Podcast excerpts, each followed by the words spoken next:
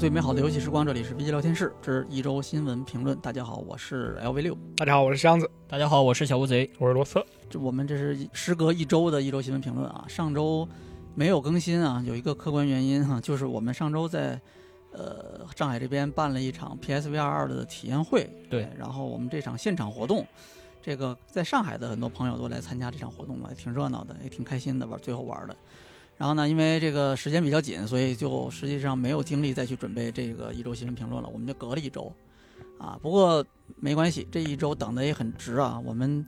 这个这周的大新闻还真是不少啊，久违的没有看到这么多激动人心的消息了，我还挺开心的啊。这周这个总结新闻的时候，我看这些新闻还挺开心的，所以今天这这一期一周新闻评论，我们可以多聊一些内容啊。正好呢，这期我们还请到了我们。呃，四位老朋友啊，罗斯特、箱子还有小乌贼，今天跟大家一起来聊聊这期这个周的这个新闻啊。那个同样是在开始之前啊，还是感谢 Simon 给我们提供了一个非常舒适、安静的一个录音室啊，让我们可以安心的录这期节目啊。感谢 Simon 的支持。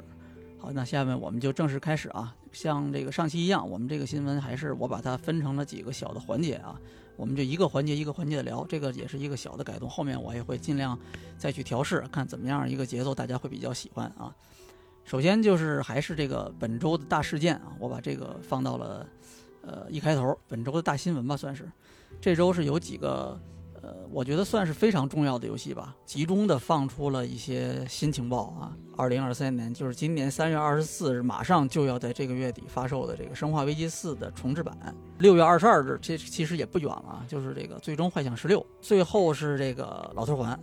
哎，老头环的这个信息其实相对来说是很少的，非常有限啊，就感觉就是就是一个吊大家胃口，画了个饼啊，新建文件夹啊，然后里面有张壁纸，大概就这种感觉的。但是呢，这个确实是大家期待已久的内容了啊，就等着它更新，等了一年了，现在终于出了啊，对所以这个我觉得也是很重磅了。所以我们这个一周的这个本周的这个大新闻、大事件，我就把这三个游戏先放到前面跟大家聊。我们就先从最近的开始聊吧，好吧？那就先《生化四》的重置版。这个重置版这一次是呃，就是其实就是上周啊，但是这个内容是本周放出的，就是这个呃，卡普空是请一部分的外媒游戏媒体，然后去东京去试玩啊、呃，大阪去试玩了这个《生化危机四》的一个 demo。一些这个媒体是采访了这个游戏的这个主创团队，国内的媒体是据我了解是大家是线上采访的啊，因为这个去日本还是不是特别方便嘛，然后。呃，大家是看这个官方给的一部分这个影像资料，然后去做的这个内容总结啊。但是其实大同小异啊，基本上大家也都总结的很全。我就把这里面各家媒体啊，包括国内的还有国外的一些媒体总结的一些这个信息，就在大家给在这里给大家先梳理一下，好吧？嗯，我把这个整个这次我大概分成了四块啊。第一块是跟这个流程有关系的。呃，从这个它这个游戏的这个试玩版一开始，其实就是可以看到跟流程有关的一些细节啊。这开始的时候是这个大概是对应的是原作里面这个里昂刚刚被这个打了病毒啊，被注入了病毒之后，然后他救出艾什莉之前的这么一段部分啊。那这个时候这个画面上当时提示的是这个，就是现在新的这个重置版的这个试玩部分给的这个提示是 Chapter Four 是一个第四章啊，但实际上对应的是原来的那个二杠一。啊就是从这个流程的这个章节对应的这个你对应原来的那个原版的那个章节的这个量上来看，流程跟前面的这个跟原作的这个数量上应该是差不多的，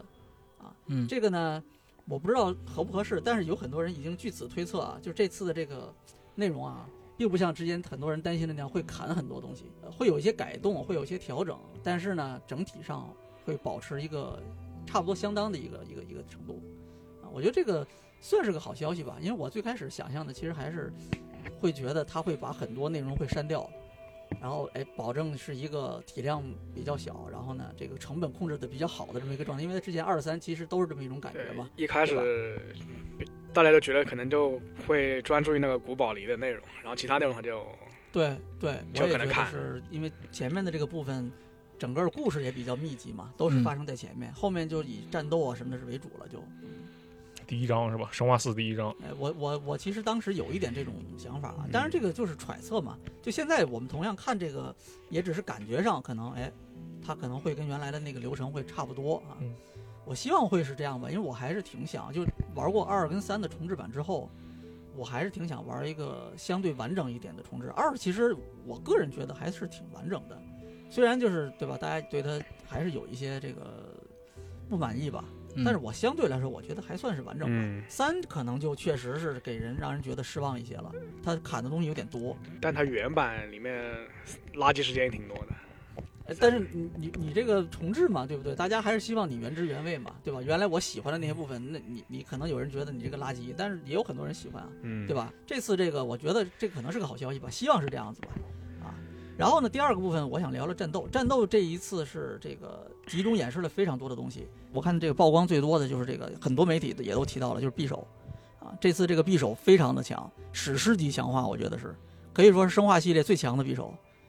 用途多了，伤害也很高啊。嗯它这个首先先说这个用途啊，就这一次这一次集中演示的这个试玩里面，可以看到这个匕首啊，它是可以用来弹反。这个之前也有看到过这个镜头，但这次是演示了很多弹反的画面啊。这个弹反包括敌人的近距离的这种呃冷兵器攻击，比如说什么敌人用的这个刀子呀、镰刀啊，什么这个草叉啦，甚至还有那个大镰刀啊，都是可以用这个用这个匕首，李荣李阳都可以用匕首去弹反的。嗯啊，然后弹反的这个这个指示呢，看起来啊，从这个操作的那个画面，就这次演示的这些试玩的画面来看，也不是说特别的苛刻，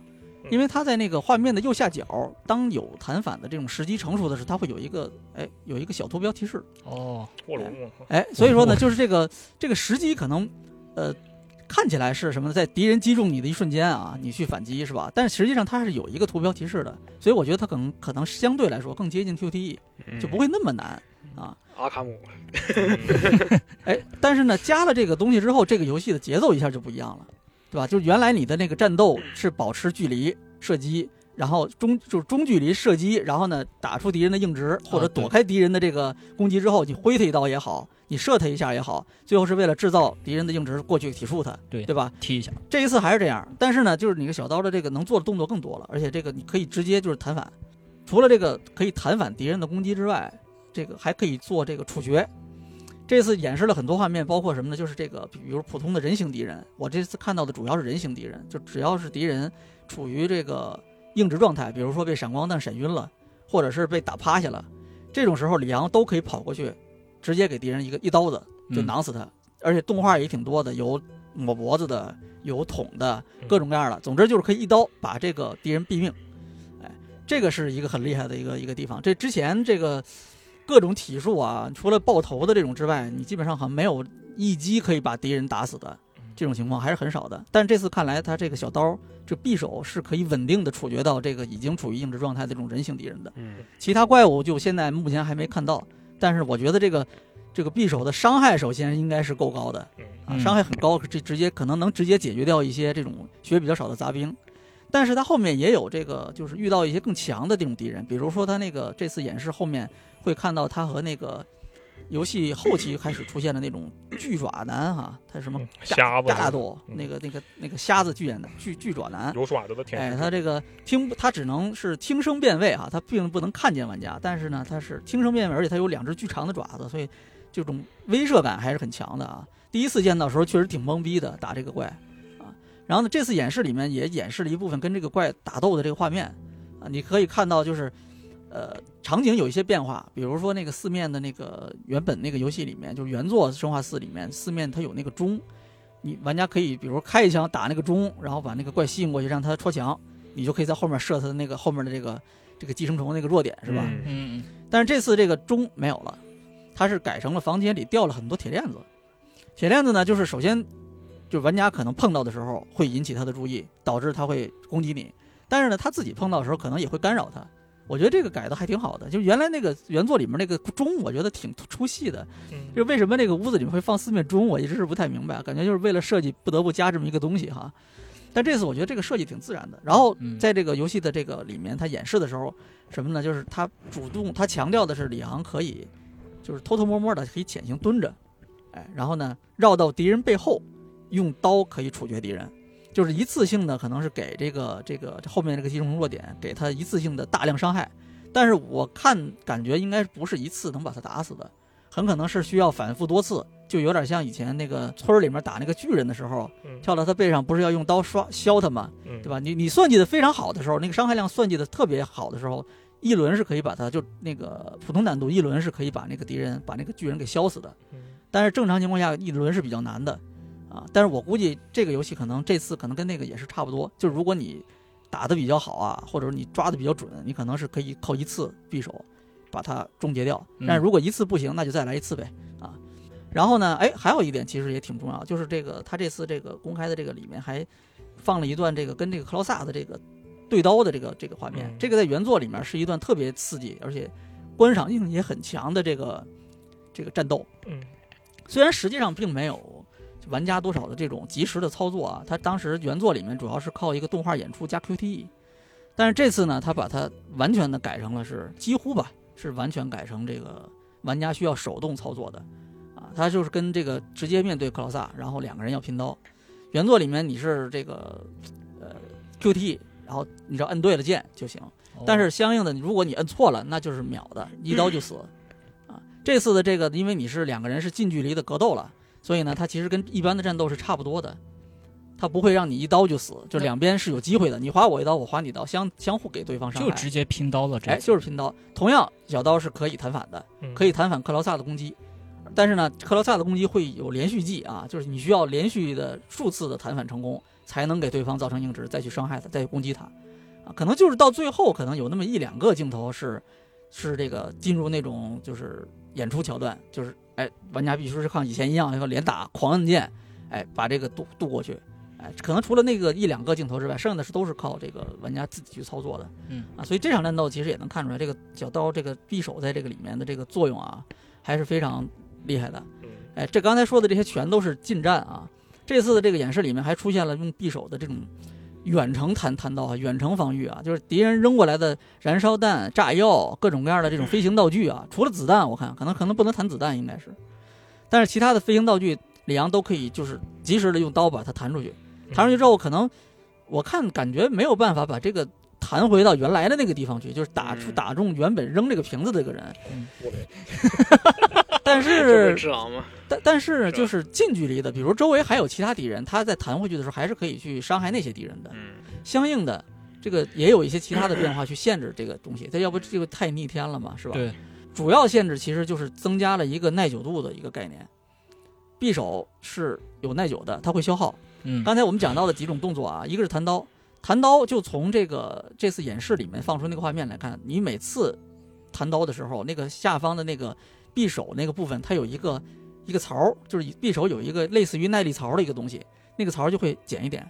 会消耗这个匕首的这个耐力啊。这个但是呢，就弹刀消耗的耐力是比较少的。但是你去处决敌人的时候，比如说你跑到敌人跑到刚才我们说的可以村民倒地或者硬直的时候，你会可以过去处决嘛？嗯。但是处决的时候，你可以明显看到那个刀的那个消耗的那个槽会非常大，嗯。嗯。所以这个其实就是限制了你，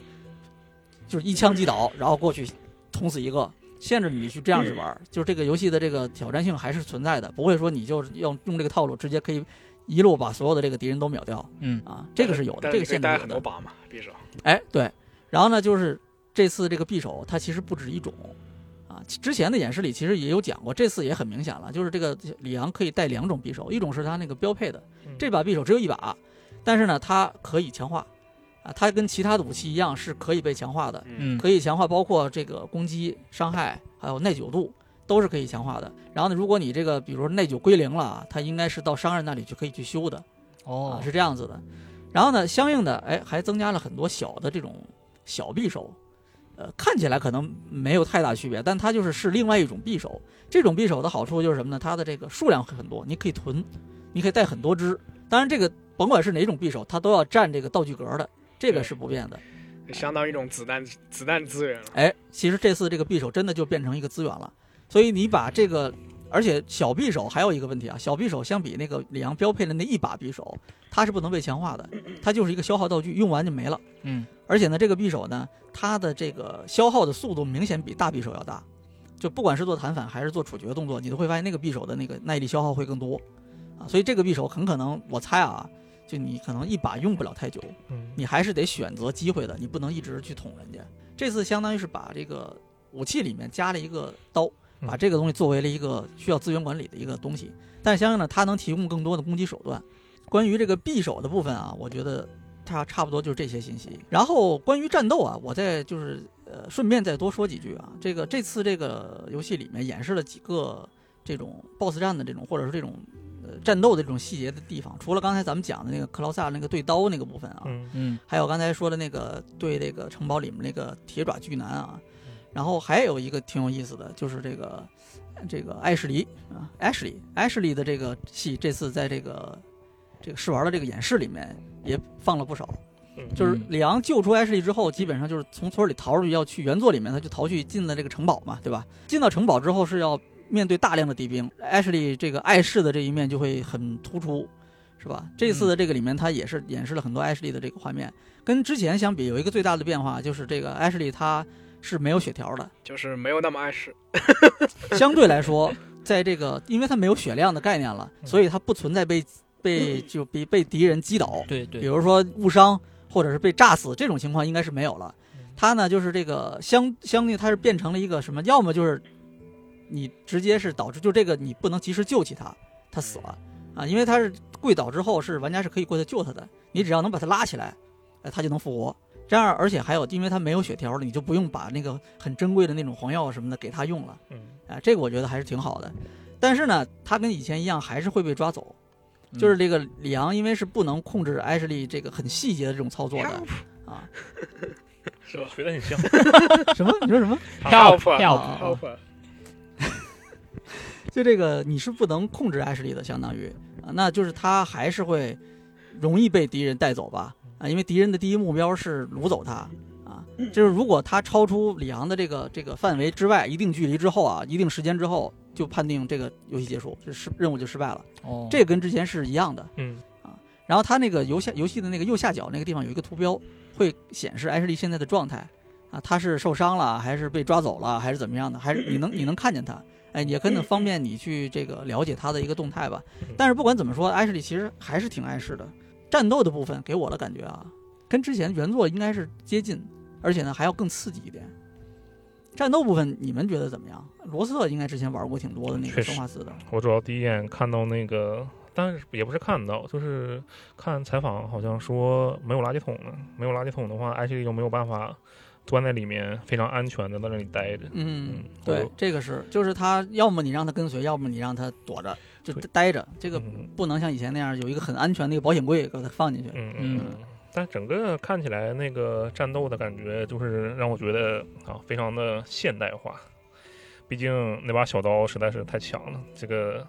电锯哥也不过如此嘛。啊，这个电锯那么钻，电啊锯应该是弹不了的，电锯应该是啊不能电锯能挡挡住，对是能挡住能挡哦对对对能挡就是他这次也有提，就是有一些这个这个敌人的攻击嗯是可以消耗那个刀去这个进行就最后的一个那种防御吧。嗯啊，各种攻击都可以用那个防住 啊。但是我估计那个对这个武器的那个耐久消耗应该也是挺多的，就是你不能反复的去用这个方法，嗯它应该就是一些紧急时刻才能用的。而且我现在这个战斗，其实刚才六爷已经说的很详细了嘛。然后其实我更期待的是它这个《生化四》重置版的 PS 二 VR 二版的 VR 那个版本。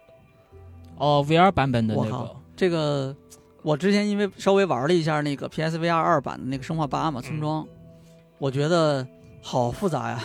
就是他一上来先让我学习各种各样的这个装弹、嗯填弹啊、拆弹夹，对然后这个这个呃掏枪来握住了，搂搂这个梭子射击，我靠基本跟那个《生化四》VR 就 Oculus 的那个是差不多的。啊！我觉得这个，但是反过来说，如果全都是用手，比如说用手去操作你的那个刀子去弹反，嗯，我觉得这个也挺好像也挺挺牛逼的啊。但是你可以右手拿刀，左手拿枪。哎，对，两手双持武器好像也很厉害。而且你看，除了他自己那把能升级的刀以外，不是有一堆消耗品小刀吗，嗯，对吧？我怀疑 VR 里面可以把那刀丢出去。可以标别人是吧？小李飞刀，李阳吗？小李飞刀，对里昂李昂飞刀，但是这个扔出去要不能回收，不是很亏吗？亏亏帅啊！啊 他也可以，如果可以的话，可以做出回回收，把那个刀从再剑拔出来，啊，拔出来就。像那个 就像那个 Last of Us 那个剑啊，射出去可以再拔回来，嗯对，回收一下。嗯，资源再利用。反正总体来讲的话，它这个生化四就是这个只说重置版主机上重置版的这个战斗看起来是比较刺激的，但是不知道会不会对它原本的那个节奏啊有一点对吧破坏啊，或者说不一样的地方。嗯，我我还看见它里面那个他跟路易斯两个人一起打那个双巨人，我是我看错了吗？我我应该没看错。没有，你没看错。嗯，对啊，然后我就惊呆了，因为双巨人那个地方的时候，原版剧情里面他早就啊就没了。对对对那就是这个还是流程上应该有些变化我在。想会不会有一些惊喜？嗯最后路易斯存活路线，呃，这个倒是小事，我想的是更大的惊喜，嗯嗯就是部分地方可以双打，啊，嗯那也可以，我觉得也不错。对吧？就是那个时候，玩家就第二个玩家可以拿起手柄来操作。对啊，然后这个时候你想是什么呢？就是李昂在这拿小刀，呃，跟电锯男跟那个电锯男对 K 的时候，然后另一个人拿了枪突突射击，这是什么？战争机器，战争机器的经典设计，是是是，对吧？战争机器的最终 BOSS 嘛，啊，两个人拼电锯，然后另外一个人咚咚咚咚咚，就很爽，对不对？哎，这个确实挺有意思的。嗯，就这应该是，我觉得应该可以的吧。如果如果你能两个人操作的话，应该是可以的。希望如此。嗯就是那个你你原作里面，就是当那个比如说迪艾什利被抓住的，或者路易斯被人家打残了要不行了的时候，嗯，就你你都是可以这个这个用枪去射敌人的嘛，确实，对吧？而且我记得原作那个，哎，路易斯原作应该是没有这种有队友伤害的，你是不能打死他的。你你能吧？应该。扔那个，我记得手榴弹啊、燃烧弹什么的都不能伤害他哦哦哦，啊。但是艾什利不行，原作艾什利是你你也能打死他，就你一打他他也会受伤的，嗯，他也会被你自己的那个就是大范围的武器炸死。拿枪打艾什利一枪秒。对，但是打谁好像都是，但是路易斯应该那场战斗是你是不能打他的，嗯然后刚才我们讲这些都是关于这次《生化四》重置版的这个新的这种演示里面的战斗部分的这种细节啊，然后后面还有一些东西也跟大家分享一下啊，就是这个道具商店探索相关的一些东西。这个原作大家应该都还记得啊，就是游戏里有大量的道具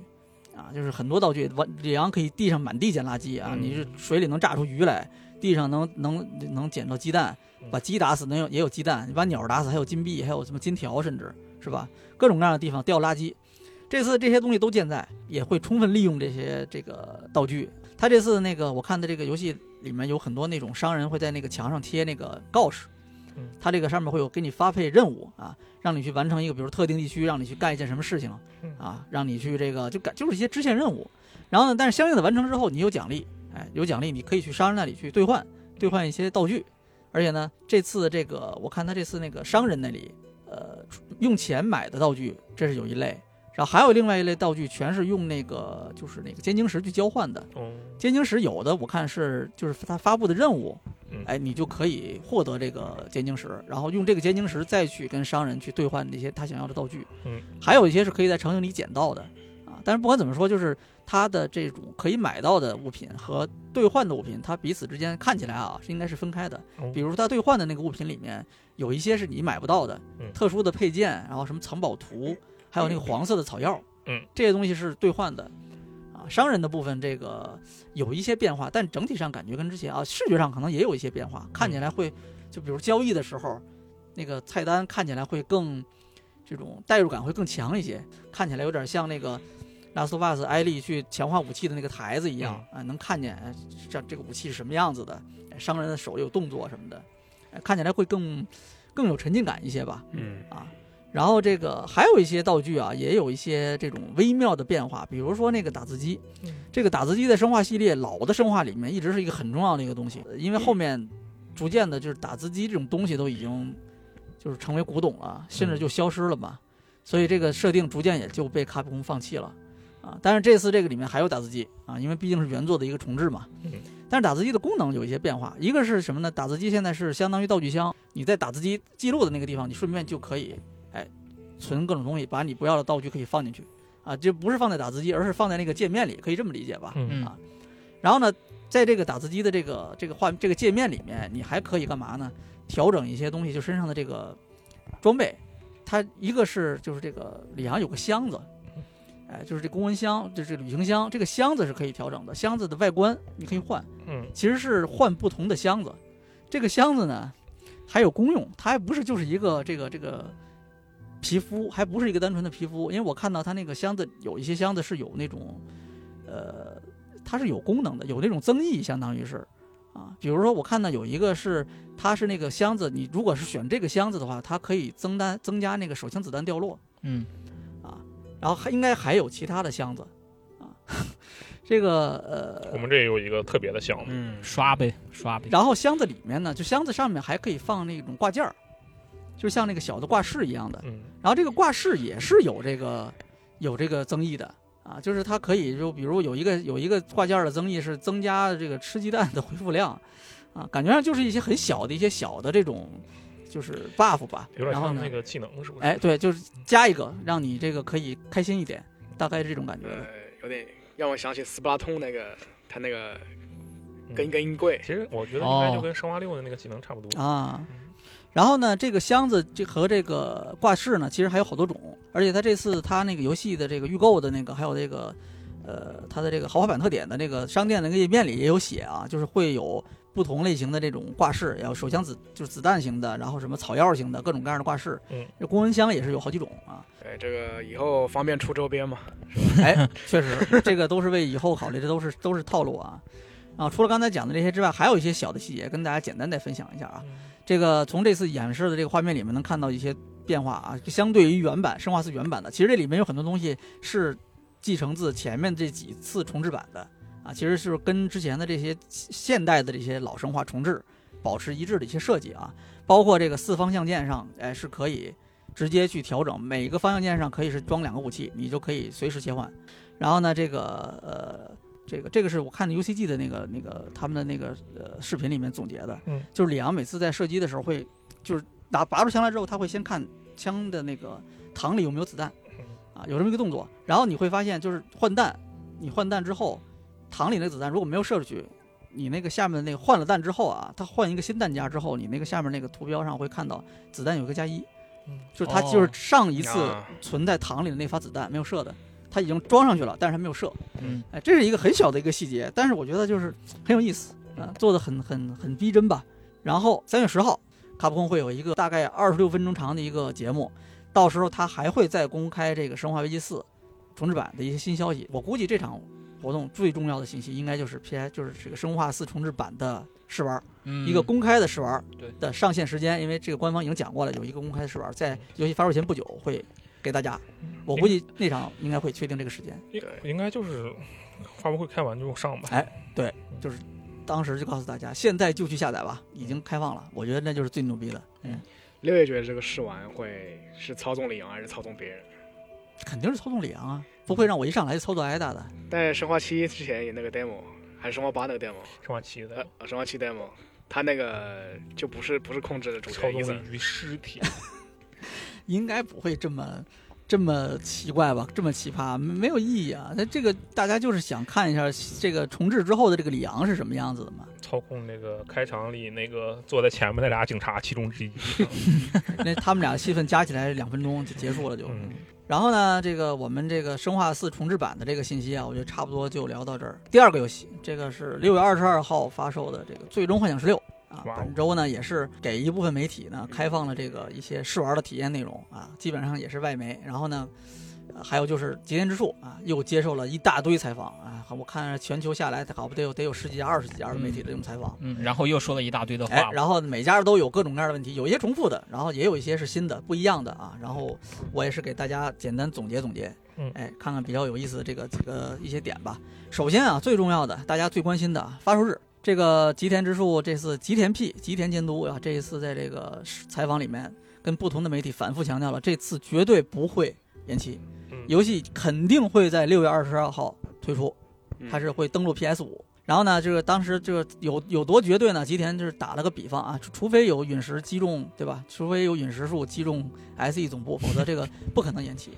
啊。他敢这么讲，大家已经做完了，其实。对呀、我觉得也是，我觉得也就应该就是最后尾声吧，啊，就是这个在调试啊什么的之类的东西。嗯六月初啊也会提供一个，就是他现在说的是在发售正式版发售前两周，他会提供一个试玩版。啊，给大家看嗯，啊，这个我觉得也很很厉害。就是刚才讲了，他很有信心，或者说他其实已经准备就绪了一个信号吧。嗯因为这个我们知道，这个做一个单独的试玩版其实是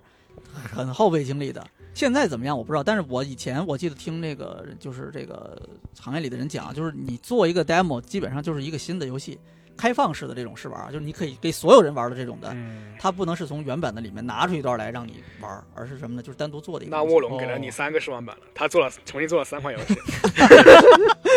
嗯另外，这个信心 S E 的信心，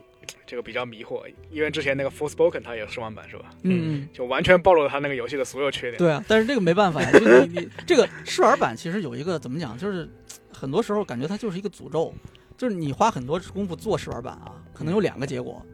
就是一大家很喜欢这个试玩版，嗯，但是你实际游戏很可能达不到大家对试玩版的预期。这种例子其实已经有过很多了，就是有很多游戏给你一个小时试玩，两个小时试玩，那真的就是那游戏最好玩的一个小时、两个小时，啊，导致这个游戏最后实际上大家玩到正式版之后，会发现，哎呀，这个游戏你玩了二十个小时、三十个小时之后，你觉得没有那么好玩。对，像之前那个看门狗军团就是他那个试玩就是把最好那个部分给你。对我印象里还有《黑手党三》也是这样子的，但是呢，也有另外一个方面，就刚才那个箱子讲的这个《Forspoken》，就是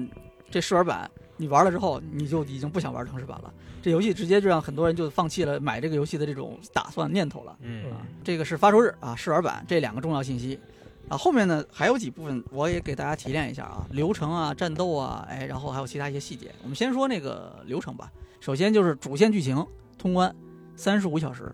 然后如果全收集，或者是你要打白金啊，或者是要做到什么完美啊之类的，哎，基本上是要七十小时以上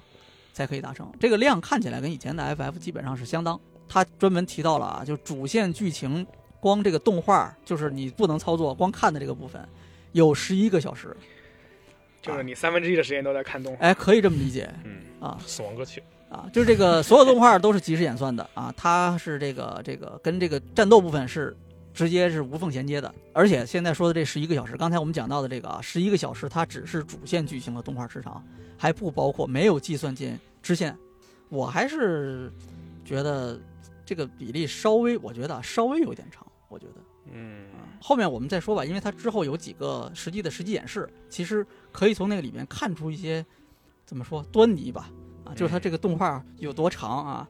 我们接着说啊，它这个这个关于剧情的这个部分啊，吉田这次也讲了，就是剧情看起来好像是悲剧啊。啊，实际上确实也确实是悲剧啊，但是他说的什么呢？就是大家也不用担心这个剧情会太虐，因为它还是会传递像信心啊、希望啊这类的积极的元素的。关于这个故事，他也强调，就是为什么这一次就是回归到这个中世纪这种幻想风格的这个这个设定啊，相对于之前的这个 FF 啊，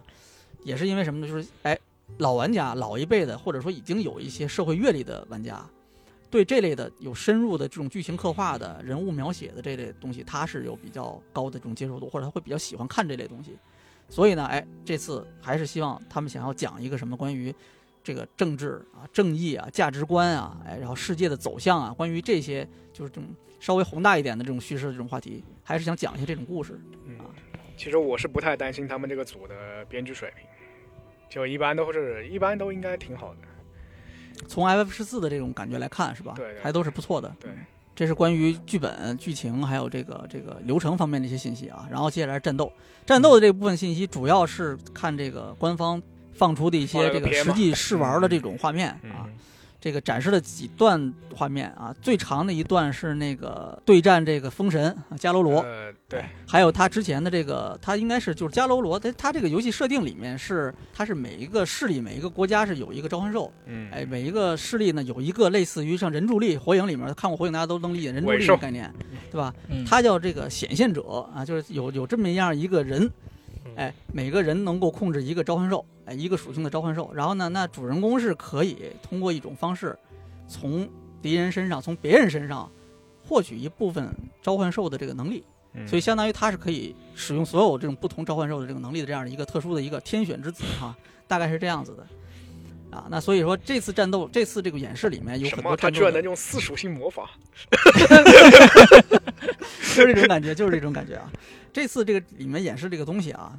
呃，战斗部分啊，首先一个是这次专门有强调，FF 十六是没有属性概念的，就你不管你看到游戏里面有什么属性的魔法，它有火、冰啊、水都有，各种属性的魔法都有，但是嗯它只有攻击力强弱的区别，伤害多少的区别，而没有属性相克的区别。哦，就没有宝可梦里面那哎种就是 宝可梦那也还行复杂了。，就是 FF 以前这个属性一直是存在的，魔法七 F F 七就就很很明显嘛。哎魔法一直是有属性的对。但是这次呢，FF 十六就取消了这个属性的魔法属性的和一切这种跟属性相克有关的这种设定。官方啊，就是吉吉田吉田直树他解释为什么做这个决定啊，他说的是什么呢？就是 FF 十六是一个注重动作的游戏啊，所以呢，为了避免出现这种就是这个为了让属性相克，去选择一些你不习惯或者不习不喜欢的这种召唤兽啊或者技能啊之类的，为了避开这种情况，所以呢就不设计这种属性相克了。魔法、武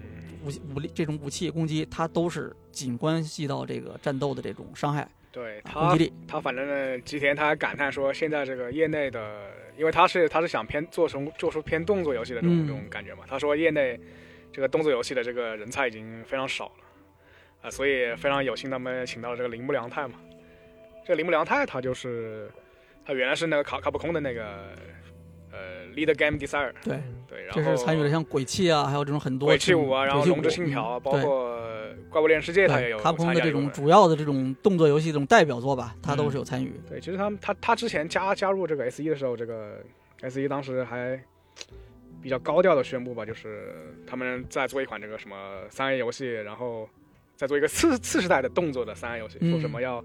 呃超越现有动作游戏的这个框架，嗯，可能他们当时指的就是 FF 十六吧，有可能，嗯，呃，但是从那个 FF 十六的战斗战斗演示来说。我觉得这他完全达不到这个超越 超越现有动作游戏框架这个水平。超越他以前的，我觉得可以。我相比龙龙之信条跟 FF 十六比，我觉得还是龙之信条要更胜一筹。哦 S E 以前的，S E 以前啊，那倒是，那倒是啊。呃，就是我个人感官来说，它如果你要是把这个 FF 十六放在一个 RPG 的这个层层级去说它的这个动作的这个质量，我觉得是优秀。嗯，但是如果你跟动作游戏一比，它就啊它就是平庸。那肯定的，那肯定的。现在就是它依然是处在一个就是 RPG 游戏去向 ARPG 或者加入动作元素，再向这么一个方向去进化吧，对，去这种调整。那跟真正的这种传统的动作游戏，或者是卡普空这类的厂商做的那种动作游戏比，你差距还是很明显的。，对如果没有看过片，其实我可以描述一下，他就是，呃，那个主角打起来非常帅，就很多有点类类似于什么，有点像什么鬼泣的一些这种连段可以打出来。对对对对，就是，但是它加了非常多的光污染，然后那啊个怪物的这个反馈和硬直也非常弱，就这种感觉。嗯，就是你一一套连刀打打过去，那个怪物就稍微往后退两步。对对对对，有这个就是他没有那种很好的那种受创的感觉。对，而且就是他用了大量的 QTE 一去呃演出他这个动作动作场景。嗯就是包括后面的一些两个召唤兽之间的这种大型战斗啊，包括，BOSS 战 BOSS 战相放大招放大招一些，起嗯码三分之一时间我觉得是在用 QTE 吧。嗯，这个一会儿我们可以稍微聊一下啊。然后这个，呃，我们继续说啊，刚才那个这个箱子提到的这个，就是从卡普空跳槽过来的这个铃木良太啊，吉田直树也是对他进行了高度评价啊。对，呃，是他重新设计了克莱夫的所有的动作，所以我不知道这个是是不是意意思是之前其实有过一版，但是呢，就是推倒重来了。有可能啊他有有的他们他们他们这个组可能就之前没有会做动作游戏的人，嗯嗯然后铃木良太跳过来之后，把你这个你这个完全不行啊。嗯嗯。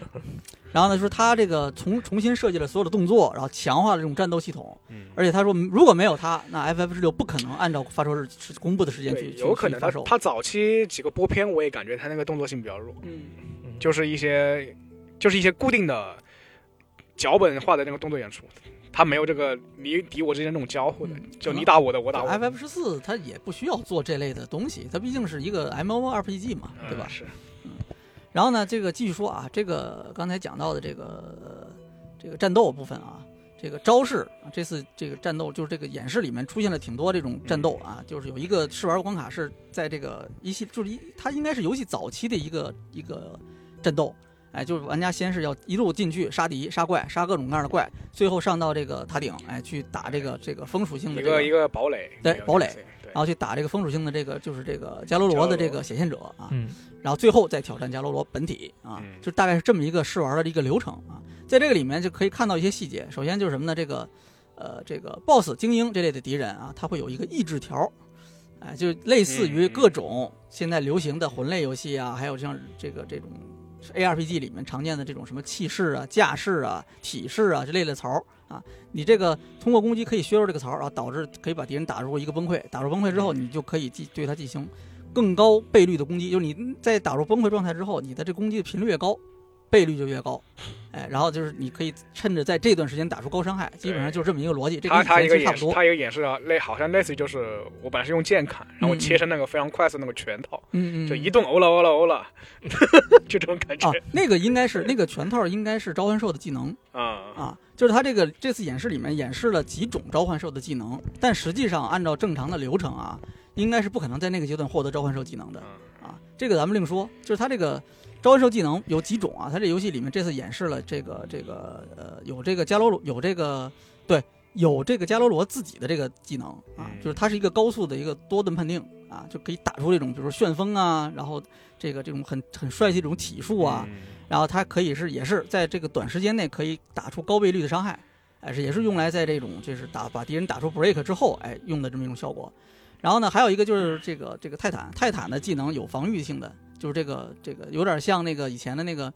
比如说《鬼泣》里面的那个皇家守卫，哎，就是它一个拳套型的一个东西，但是只要你这个你可以及时随时防御啊，你可以随时举着这个手套可以防，嗯你也可以在敌人攻击的命中瞬间去完美防御，完美防御之后，你可以给敌人造成一个短暂硬直，然后可以用这个拳套可以进行一个反击啊，大概是这么个样子。哎，然后呢，这个其实它每一种召唤兽能对应不同的这种召唤兽技能，啊，有攻击的，有防御，性能会不一样啊。然后呢，就是你带在身上一次能装备两个，就同一个召唤兽一次能装备两个技能，啊你可以装备最多三只召唤兽。打起来呢，其实就是几种技能，就普通的技能跟召唤兽技能组合到一起，哎，去攻击嗯啊，看起来就还是挺怎么讲，挺花哨的。啊对比如说刚才说的那个泰坦嘛，它有一个全套的防御嘛，对吧？嗯它还有一个就是刚才箱子说的，有一个蓄力的重拳。这个拳是什么呢？它在操作的时候是它画面上会出现一个圆形的一个计量表，一个槽儿，这个槽会从左往右逆时针的去转，但是它有几个停留的点，就你停留在那个规定的那个区域内的时候，它才能发动这个，就是它的那个松手啊，才能发动这个最大效果。所有的这些它的这些技能召唤兽技能放出过程里面，其实还会有一些微操作区别，就是还是有一些 QTE。嗯啊，它结合的放到了整个战斗的里面，然后这种 QTE 在这种 BOSS 战的里面会更多，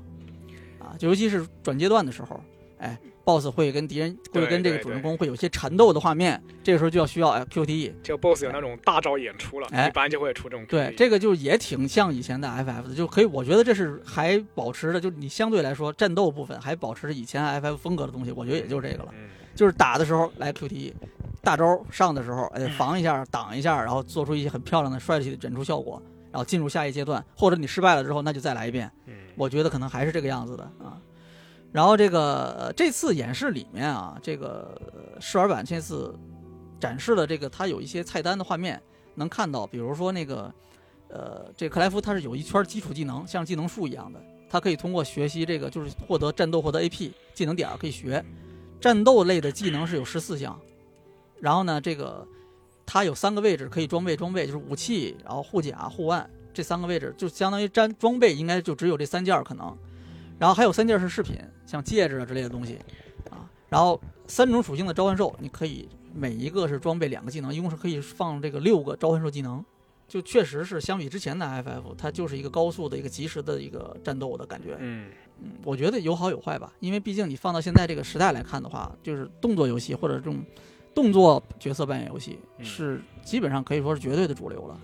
啊，你还想玩那种很复古的这种回合制的 RPG 的话，那可能对吧？SE 也给你提供了，，DQ 十二，八方女人二，对啊，对啊，这个 DQ 对吧？这是还是代表性的嗯啊。然后呢，还有就是吧，一方五十是吧？就是虽然是大家觉得这个 SE 现在做这种，就好像抓住了流量密码，它就一直是反复做这种 HDRD 的这种各种游戏啊。但是这个确实嗯你还是有相当受众喜欢这类这种类型的游戏嘛，对吧？嗯然后还有一些小的地方啊，也给大家小的细节给大家讲一讲。这次他讲到了就是这个呃，游戏有这个 New Game 模式啊，就是可以继承全部以前的数据。啊但是它还提供了一个难度更高的一个最终幻想模式，啊，具体怎么个难度法，这个还现在不知道。针对那些玩游戏就是经验没有那么多，但是呢就想看剧情、想看片儿的这种玩家，也给专门给这些玩家提供了一个叫聚叫故事聚焦的模式。那这个里面呢，本身它并不是给你一个低难度的版本，它是在这个模式下可以直接给玩家五种这种支援饰品，它是五个戒指。就你选这个模式的话，它一上来给你五个戒指，这五个戒指你就可以装备在刚才我说的那个三个饰品的这个栏位上。无敌戒指，能量无限戒指。呃猜，的没有那么逆天没有那么逆天，但是也很强了。比如说他现在看到的那个介绍里面啊，有讲的菜单里面有可以看到这五个戒指，有一个是及时协助戒指，装备这个戒指之后，宠物的所有的指令是及时释放，它是自己释放，是自动的，你嗯就不用管它，相当于这个队友就是全全自动啊。然后呢，及时攻击戒指，这个是你你只要装上这个，你那些不擅长，比如说打各种武器切换、打联机，再结合魔法，不会不会玩这种这种复杂的这种联机的玩家，你可以不用管这个，就是你只要摁方块儿，啊，那就是鬼泣五的一键连段模式，。哎对，就是你只要摁方块儿，它可以自动的打出所有的这些你有的这些资源的这些攻击来，然后及时回避，这就是你装备之后可以回避一切可以回避的，自动回避一切可以回避的。那这个有点逆天了，这个啊然后及时回复就是自动嗑药啊，最后一个叫及时集中，它这个我觉得还挺有意思的，就是你戴上这个戒指之后，敌人的所有攻击在命中你之前都会自动进入子弹时间，啊，就它不会让你觉得是哎呦我操我这无敌了，就是谁打我我也不害怕，嗯，它不是这种感觉，而是什么呢？这个还是我操作的，就敌人打过来了，对吧？但是呢，还是我操作的回避，嗯。只不过是在这个时间之前有一个反应速度，就是让你不用说是这个太担心我我躲不开怎么办？就是他其实到那儿给你足够的时间让你去选择你要干什么。轻松很多。哎，他他这这个我觉得设置还挺好的。哎，我觉得也是，对，嗯就是他仍然让你仍然让你体验到这个游戏的一些核心乐趣。嗯，同时它还可以自定义，嗯，就这几个东西你可以选，我我要不要用这个？我现在觉得，哎，我觉得我已经很熟练了，我可以不要这个，人家可以把它卸下去，再换别的，对吧？也是可以的。然后呢，还有一些这个小的东西，比如说这个这次是支持 4K、4K 三十帧啊的画面模式，或者是什么呢？嗯高帧数模式啊，应该就是幺零八零六十就是嗯啊。游戏里这次 FF 十六啊，地上的这些道具啊、钱啊什么的，全是自动拾取，哎，不用你去摁了啊，都是自动拾取啊，你也不用担心这场战斗过完，哎呦有一东西忘捡了，没不存在这个问题，场景里的东西都是自动拾取的，嗯但是可能也意味着这次没有什么箱子之类的，宝箱好像是没有了，那太好了，都是捡。我最恨这个这个 FF 里面开箱。我觉得挺好玩的，就是有一点惊喜嘛，一开出一箱子到底有什么东西。嗯然后呢，这个 PS 五版本嘛，因为它是 PS 五版本，所以它支持这个 Due Due Sense 的这个自适应扳机，还有触觉反馈。这次他还说了，有很多人就是歌手唱的这种曲子，啊，以前的 F FF 基本上一作里面有那么一两首人声的曲子，啊，对，片头啊或者片尾啊，对吧？一般有那么一两首。嗯但是这次他说会有比较多，但是不知道到底是多少啊。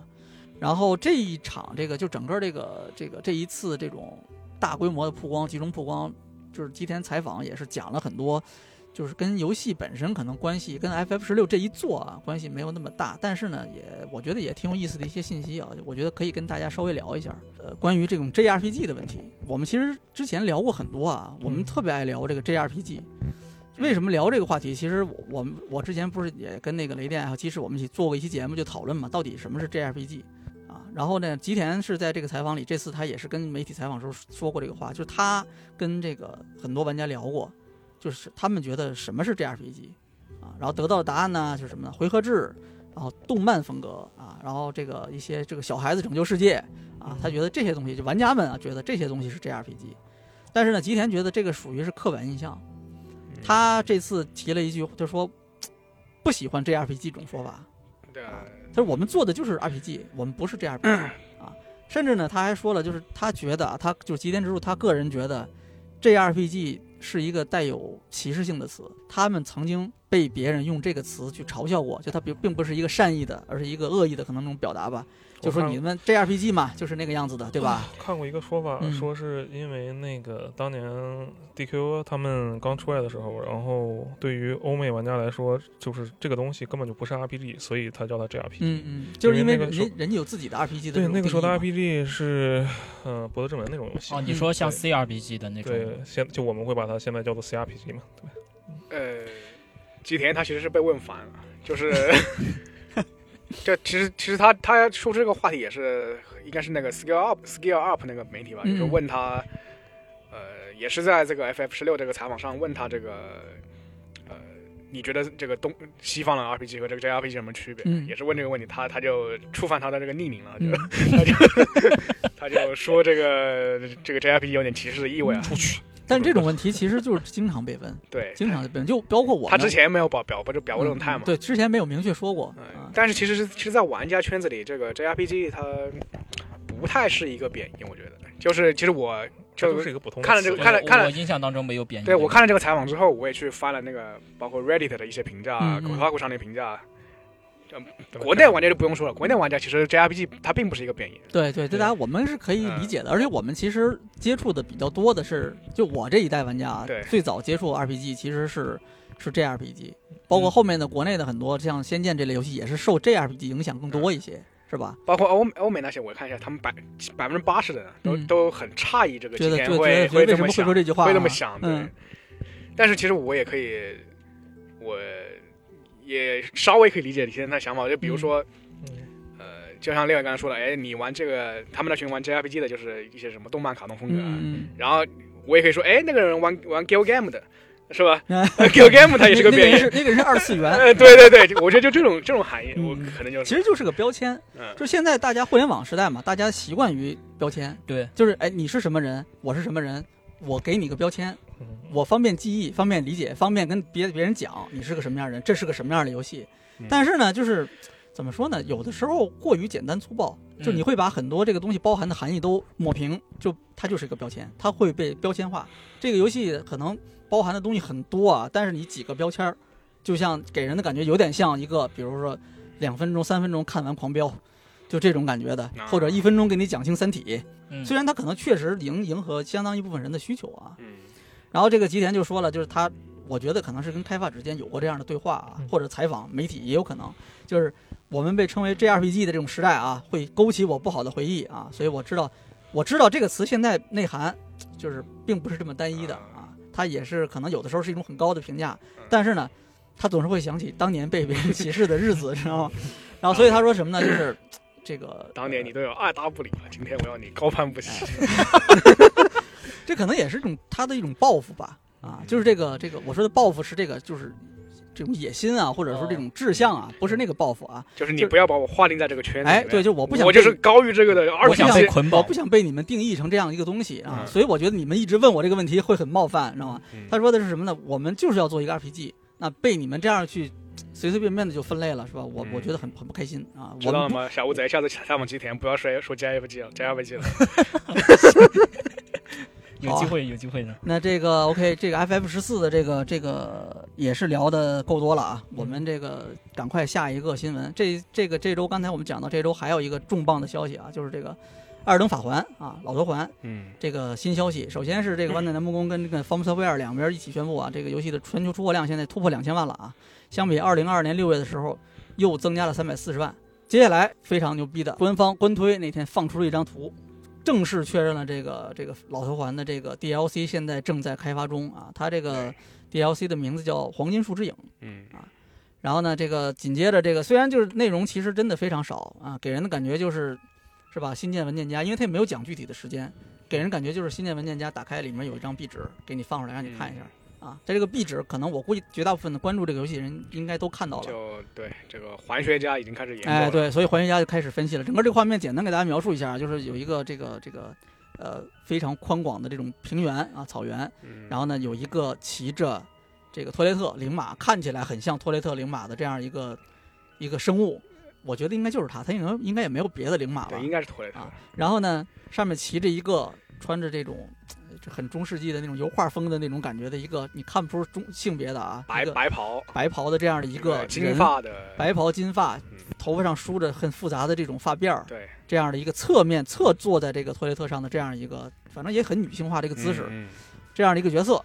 眺望着远处的一棵这种巨大的黄金树，但这个树明显是被感觉像是烧焦了像是两棵树，就是一棵一棵树在流那个黄金黄金枝叶，啊，对对对，然后另一棵是缠着它。对对对，两棵树黄金树缠绕在一起，对然后呢，上面有这种在滴落的那种黄金树的那种那种枝叶的感，觉哈。然后也是那个说那个像像烧焦的感觉。对，黑乎乎的，因为它跟那个一般的那个黄金树的那个，就我们在原作里面见到的黄金树的感觉还是不太。它有那个火的那个灰烬往下落的那种、那种。对，所以其实大家有人猜这个是在就是原作故事结束之后，就是这个烧树之后的世界发生的故事嗯啊。然后呢，但是也有人说不是，就是因为现在也猜不出来。但是可能争议最多的是还是关于，因为就是最近处的那个角色，这个可能是看得最清楚的，所以大家就对他的这种猜测是最多大家就的。猜嘛，金头发的有谁？对对，对就是现在两两股意见啊，一种意见是这个角色是这个啊啊，就是这个玛丽卡，哎，玛丽卡，她是原作是被封印在这个黄金，就是她原本是负责这个统治这个世界的神嘛，然后但是因为违忤逆了这个这个宇宙外神的这个这个这个黄金树的这个意志，所以就把它封在树里面了。哎，就是这个，他跟这个就玛丽卡女王和这个拉达冈，他原本在游戏里面，就你如果这个玩的比较深入，你会发现他其实是一个人嘛。对，他是这个呃，其实是一个神，一身两体一身两面，一身两命的这个一个神，其实是。那这个这个很多人猜是她是玛丽卡，因为玛丽卡首先标志性的特色金发，啊，嗯然后这个头上也是有辫子，对啊，有一些标志性的这种发卡、发那种花儿一样的那种那种发饰一样的东西。嗯啊，但是呢，就是也有另外一派提出反对意见，就是说什么呢？因为你他看到这个角色头上那个辫子梳的很细的那种小辫儿，啊，他说这个看起来跟这个这个玛丽卡不太一样，玛丽卡不一样，就玛丽卡头上没有那么多的辫子，那有一个人头上有很多辫子是谁呢？就他儿子嘛，他的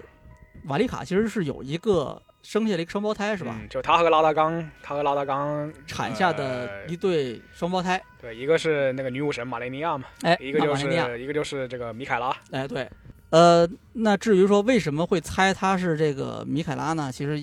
就是也很简单啊，理由就是米凯拉的那个在原作里面出现的各种画像上面，他头上有一头的辫子，哎，所以呢，就是这个猜他是米凯拉，这是最主要的啊。他其实还有很多其他的考据，包括米凯拉身上的那些服饰啊。标志啊，一些装饰性的元素啦，就是互相之间有联系，这个真的确实是非常很佩服他们啊，能考虑到这个程度。反正我是没搞明白，但是我个人感觉他看起来更像米凯拉。啊，啊，因为这个就是玛丽卡，假如说它是一个后传的话，就是一个原作结束之后的故事的话，定后传，对，假如说嗯。它是一个后传的话，嗯。或者是一个这种接续前作世界观的这样的一个故事的话，嗯。那我觉得它是米凯拉的这种更合理一些，啊，或者说我可能我更想看到是米凯拉，是哎有可能吧哎。有可能是这样子的。我我还是比较想的简单一点，我觉得是个前传，嗯嗯就是他不是说这个黄金树之影嘛，嗯我觉得他他可能会讲这个这个我们本片里玩玩到的这个黄，就看到这个黄金树是什么由来的。是怎么诞生的，是吧？对对对，嗯因为它这个黄金树并不是这个交界地本本源那个黄金树，嗯本源是那个生命熔炉产出的一个黄金树，嗯然后这个这棵黄金树其实是相当于一个寄生的一个，也就是我抽取了那个生命熔的那个那个能量，嗯，所以它那个远处两个树绑在一起那个意象，我觉得也比较符合这一点。啊，可以，就我们哦太牛了！箱子老师箱子老师的解读一道一向是非常的这个独到啊。没有，OK，好吧，那我们这个差不多啊，这周的三个大新闻我们就聊差不多了啊。接下来我们继续推进啊，我们第二个环节是本周热门游戏啊，这个就我觉得不用说了，本周最热门的，大家关注最多的或者玩的最多、讨论最多的，应该就是卧龙。嗯，卧龙苍天陨落啊。那这个游戏是三月三号发售之后，在这个啊三月三号媒体评分解禁之后啊，嗯在 Metacritic 上面是五十二个媒体评分，四十三个好评，总九个中评，均分是八十一啊，对，啊。然后在这个 OpenCritic 上面是这个七十九个评测啊，均分是八十二，推荐度是百分之八十六。各个媒体啊也是给了一些这种评价，然后我们这简单念几个啊。这个 IG 七这次给的是八分啊。这个抛开叙事和战利品的常见问题啊，卧龙是 Team Ninja 不断推出的 ARPG 中又一款优秀作品啊。说了跟没说一样。它的这个特色呢，包括魂类游戏中的一些最棒的战斗，就魂 like，对，说白了就是魂 like。尽管在二十多个小时的这个游戏时间中呢，这个因为战敌人的这个种类不足啊，而逐渐失去了紧张感啊。然后这个 GameSpot 也是给了八分啊，他给了几个好评的几个点，一个是画进，哎，化解，嗯哎啊，这个带来的这回报非常高，而且感觉这个交互体验很奇妙啊。然后这个气槽、气势槽，哎，它是给这个整个这个战斗机制做出了一个新的一个平衡啊。然后呢，玩起来呢十分的流畅，哎，就是鼓励玩家去探索、去冒险啊。缺点呢也是，就是一个是这个战斗有些不是特别平衡啊，嗯，然后呢，BOSS 设计不是太让人满意啊嗯，玩家打起来可能感觉没什么挑战性，越来越简单啊。然后还有就是这个这些常见的一些优化问题啊，可能也是。而且这个游戏实际发售之后呢，这个这个整个的这个热度是非常高的啊。嗯 Steam 上是这个本周国区是销量热销榜是第一啊，国区热销榜第一，全球热销榜是第三啊。然后呢，最高是同时在线，我看今天是看到是七万四千人我看到有说是现在 Steam 上七万四是吧？对对对，Steam Steam 上的同时在线是七那万四还，还可以。这个，但是我看到有说是它是现在就是 KT，就是这个《光荣特库摩》到目前为止在 Steam 上出过的游戏里面表现最好的。本家第一高，啊，然后，但是但它 Steam 评价很差。对，但是这个目前为止啊，这个游戏就是卧龙现在在 Steam 上的这个评价啊，目前是多数差评的一个状态，四千六百四千五百三十一篇评测。就我们在三月三号录三月四号录制这期节目的时候，它是三四千五百三十一篇评测里面是多数差评，好评率只有百分之三十七嗯，啊。然后不光是这个 PC 版啊。它这个 SEP 商店里面这个评价也不高，它是五星里面是只有二点九星，啊，这个玩家这个留言反馈来看，绝大部分的问题都是关于优化的，嗯，嗯，而且官方也是就是老老传统了。呃对发了这个说了啊，我们在在改在优化啊，所以这个怎么说呢？就你你们都是玩的什么版本？我先问问。我是 Steam 版本。，Steam 版，呃，我之前 demo 我是玩的 PS 五版本，嗯就其实可以看出优化很差，就 PC 上的。嗯。嗯嗯，小乌贼你是？我是 x S 叉叉 S 叉啊，对，罗斯特是？我 PC 跟 PS 五都 PC 跟 PS 都玩，他就是我我是有些 PS 五，啊，他就是有些人什么 i 九加四零九零都会掉帧的这种这种这种情况。对，就是不管你多高配置，就是首先它达不到你那个推荐配置应该达到的效果，还有就是它各种该出的问题还出。对它，嗯它就是那个，不管你那个 GPU 有多好，它就是它它不用你的 GPU，它那个程序。哎，你你是用什么手柄玩的？PC 上，我两个手柄我都试了，然后它都显示 PS 五的 UI 吗？它可以换 UI，啊，它可以换 UI，就是它不是自动适配 UI 的，就是哦你可以用 PS 四手柄玩 Xbox 的 UI，或者你可以用 Xbox 的手柄玩 PS 四的 PS 的 UI。全程用 Xbox 手柄看 PS 五 UI，我感觉太奇妙了。嗯，呃，其其实我觉得这个设计还还可以。但它不自动适配的，呃我不知道啊。很怪。就比如，比如你被，比如你被迫的朋友在这个 Steam 上和联机嘛，嗯你要跟别人联机，你被迫在 Steam 上玩，但是你只有这个 Xbox 手柄，嗯但是你你你原来是个 PS PlayStation 玩家，嗯你就可以调成 PlayStation 的那个。你知道这里面最傻的就是这个，它以前人王不是有一个设定嘛，就是你在进入那个菜单的时候，正常游戏是不暂停的，嗯但是这个时候你再按一下触摸板，它就真的能把游戏暂停。啊，然后你想象我拿 Xbox 手柄，然后看打开菜单，然后一看触摸板，嗯，哪个是触摸板？哪个是触摸板？摁一下 Xbox 的西瓜键吧，没用。呃，但啊现在想想应该是左边那个键，但不太确定啊。嗯嗯，这游戏 PC 优化问题确实挺大的，它那个嗯鼠标动不了画面，基本上。呃，它鼠标它就是模拟摇杆嘛，嗯，就是它它不是没有鼠标那种那种非常灵敏的东西，就是你就你要一直推，你鼠标你鼠标不管你鼠标移动多快，它都是慢慢移，就就很少很少。就是这个，甚至对有很多人说这就是一个索尼索尼花钱然后做负优化的一个例子啊。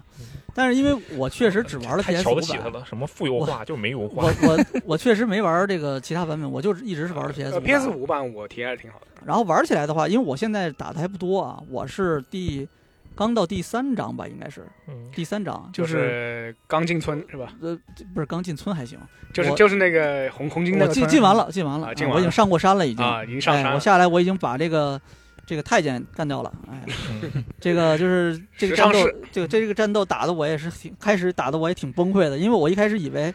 它就像那个魂类的那种战斗里面，嗯。就是你只要不断的削减所有的这个敌人，你们都干掉，就是它它是共享一个 HP 槽的，嗯。都干掉，哎，他们就死掉了。嗯。但是后来我发现不是，这它有一个本体，它真的是有一个本体，其他周围的那些你杀的没用，它会再召唤出来。啊，所以我开始的时候打了一段，试了几次，然后最后才发现这个是吧？其实其实挺简单的，就是它这个所有的这些召唤体都很菜，嗯这连续揍它，它就会被就可以处决啊。然后这个最后你就可以这个继续打那个本体，但是那个本体很烦，你如果把所有的召唤体都打掉之后，那个本体会立刻再招一批新的出来，嗯就很烦，知道吗？你所以我最后都是留一个。留一个就不打，嗯然后我就专门就追着那个召唤的那个打，就招追着那个本体去打，嗯。然后我这次玩下来，整体感觉这个跟之前的人王那两座比，这个还要更简单，卧龙还要再更简单一点。是确实，你们觉得呢？它确实更简单很简单。对，就是它一是，就是它其实很多很多东西导致很很简单吧，就包括它那个旗帜可以这个插而不败嘛，嗯嗯，就你插了之后你可以回满血回满血瓶，但是你只要不败的话，那个士兵是不会刷新的。他以前的话你是。你必须要败的话，你必须要败完之后做一下篝火。你的那个血和血瓶才会回满。对对对，他就是让你这个探索更加简、更加更加简单了。嗯，他只有到虎牢关那个地方开始才变得有难度。对，另外他的那个他的那个招式也不像人王二里面，他有很多这种上中下段你要搓招，他也是非常简单的，一个轻攻击，一个重攻击，加上一些你用不用用不用的无所谓的什么骑术，还有这个，武器技能。游戏就用三个键，方框三角圈儿。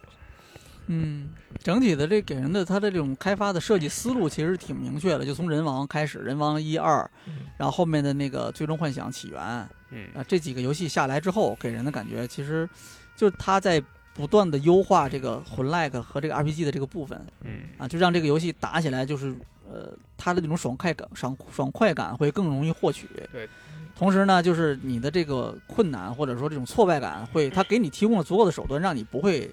那么挫败。对，包括它嗯。这一座那个、呃不屈等级嘛，嗯。嗯，就是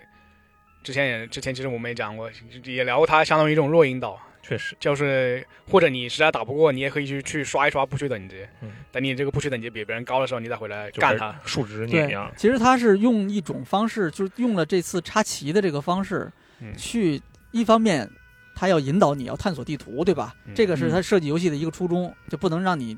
是吧一眼看到头，那这就游戏没有乐趣了嗯。但是这个怎么引导呢？它是用的是这个旗子插旗，你要一个个去插，你反正就步步为营，对，吧？你要越插越强，对吧？哎，另一方面，它也要平衡这个游戏的难度问题，就是什么？它同样是用这个系统去解决这个难度。就是如果你觉得你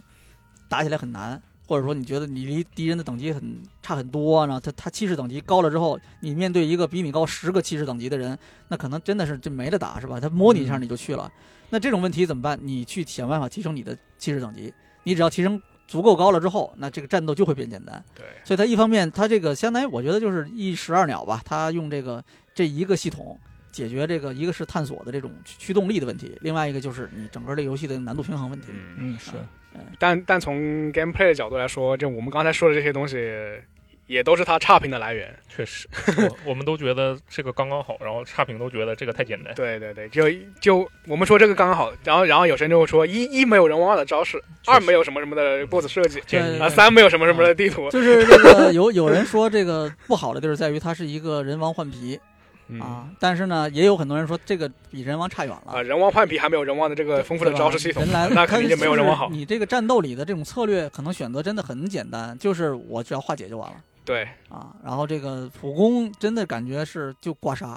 就嗯纯刮痧，尤其是 BOSS 战，感觉很明显刮痧。嗯对，然后就普攻，就是那个这个等待敌人的这个红色的这个技能一放，哎，你就抓住这个就给他画一下，然后你就行了，就就基本上就是这么个打法嗯，嗯啊。然后这个我个人感觉他因为也花了很多地方去强调我有这个属性相克，对吧？金木水火土有这种相克、相生相克的这种，规则，嗯做的也确实很很中式、很中国化的这种感觉。嗯嗯，但是我个人感觉没有太大的作用，在这个游戏里面发挥的作用不是特别明，因为可能有跟我现在就是流程还比较少的有关系。后面不知道是不是会作用会更明显一些。后面后面到虎牢关有一些作用，就有用有一些作用。就是它包包括它洗点也是很自由的嘛，嗯对对对对随便洗嘛。它应该是很鼓就鼓励你根据不同的这种局势，或者根据不同的这种敌人，你就去随意的去重新再。它是它其实不是直接把底儿洗没了，嗯它是让你可以自动随时可以加，你要加哪个，你就可以把那个调另外的调机啊把这个加上重新分配嘛，对，它不是重不是简单的给你归零，让你重新再加一遍。就就和别人聊的时候，我就看到他们说：“妈的，这个 boss 打不过，老子全是稀土，看我克死你。那真有这么明显，那这个策略也是对的呀。啊，”是，这个整体来看，我觉得就是呃，我个人觉得啊，比较好的一一个点，一个是打起来确实很顺，然后呢，嗯这个也比较爽快，没有那么难。嗯啊，然后呢，你的这个选择也比较多。还有一个呢，我个人觉得比较好的就是它，呃，你说是人王换皮啊，但我个人觉得，就从视觉上、美术上，其实还是做出了很多，怎么说呢？做出了很多这种很有中国特色的，或者很有中国元素、中国文化特色的这种内容出来。嗯就是我觉得能够体现出光荣对这种整个中国元素的这种游戏化的这种表达，还是相当的有经验、很老道的一个公司。我觉得可能说说不好听一点，国内都没有多少公司能够做到这个程度嗯，啊！就你看这个游戏里面，我印象比较深，这历史文就是历史方面的，咱就不说了。啊，它历史完全是他真的是很擅长把三国这些历史的切片拿出来之后，然后去做。包括他这次怪物的所有的考据原型来自《山海经》嘛，对不对？啊，对，就你都能找到哎，人家都是有的说的，一来就是一个介绍就是大段的这种原文给你讲，或者说经过翻译过的这种古籍里的一些话、故事啊什么的给你去讲，对吧？就是有引经据典嘛。但但这这很考据。他这个游戏如果是我们开发的，会会不会会不会说是历史虚无主义？哎，对，这个这个当然这个是另外一个问题啊，这是另外一个问题。对，就是人家这个首先很擅长抓这种中国历史文化里面各种各样的这种切片，然后去哎为我所用。嗯然后另外一方面呢，就是这个是人家多年的积累沉淀下来的这种功力吧。嗯啊，另外一方面就是这个呃细节上的东西，比如说这个角色的呃服装、武器。我个人对武器是比较，它里面出现的武器种类非常多，嗯而且你能想到的这种中国的这种传统的这些武术里的代表性的武器几乎都有，而且它招式动作也都设计的很还原这种中国武术的那种感觉，它不是真的是就给你换个皮有一点，啊但但是他他也用了一部分老人王里的工动作模啊，模组是有的嗯，但是呢，武器的一些招式动作，我觉得还是挺还原的。嗯啊，感觉是挺不错的。然后还有一些视觉上的东西，当然这个也有争论啊，比如说那个就是我老婆看见那个那个山上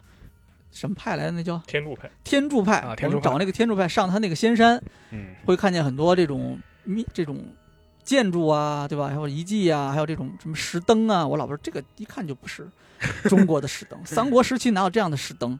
啊？我不知道他说的准不准啊，但是我觉得也有道理。嗯啊，然后建筑上面，我觉得有一些建筑还挺还原的，就是那种，但是也说不好它是三国时期的建筑还是什么唐代的建筑，其实我分不清楚。但我觉得它跟日本的那种建筑还是做出了一些区区这种差异化吧，还是有的啊，区别还是有的啊。我个人觉得目前来看，就这些地方还不错，而且这次全程配音都是中文嘛，嗯是吧？你嗯听这个中文配音，地道的中文配音去讲这个三国的一个故事，我觉得就很顺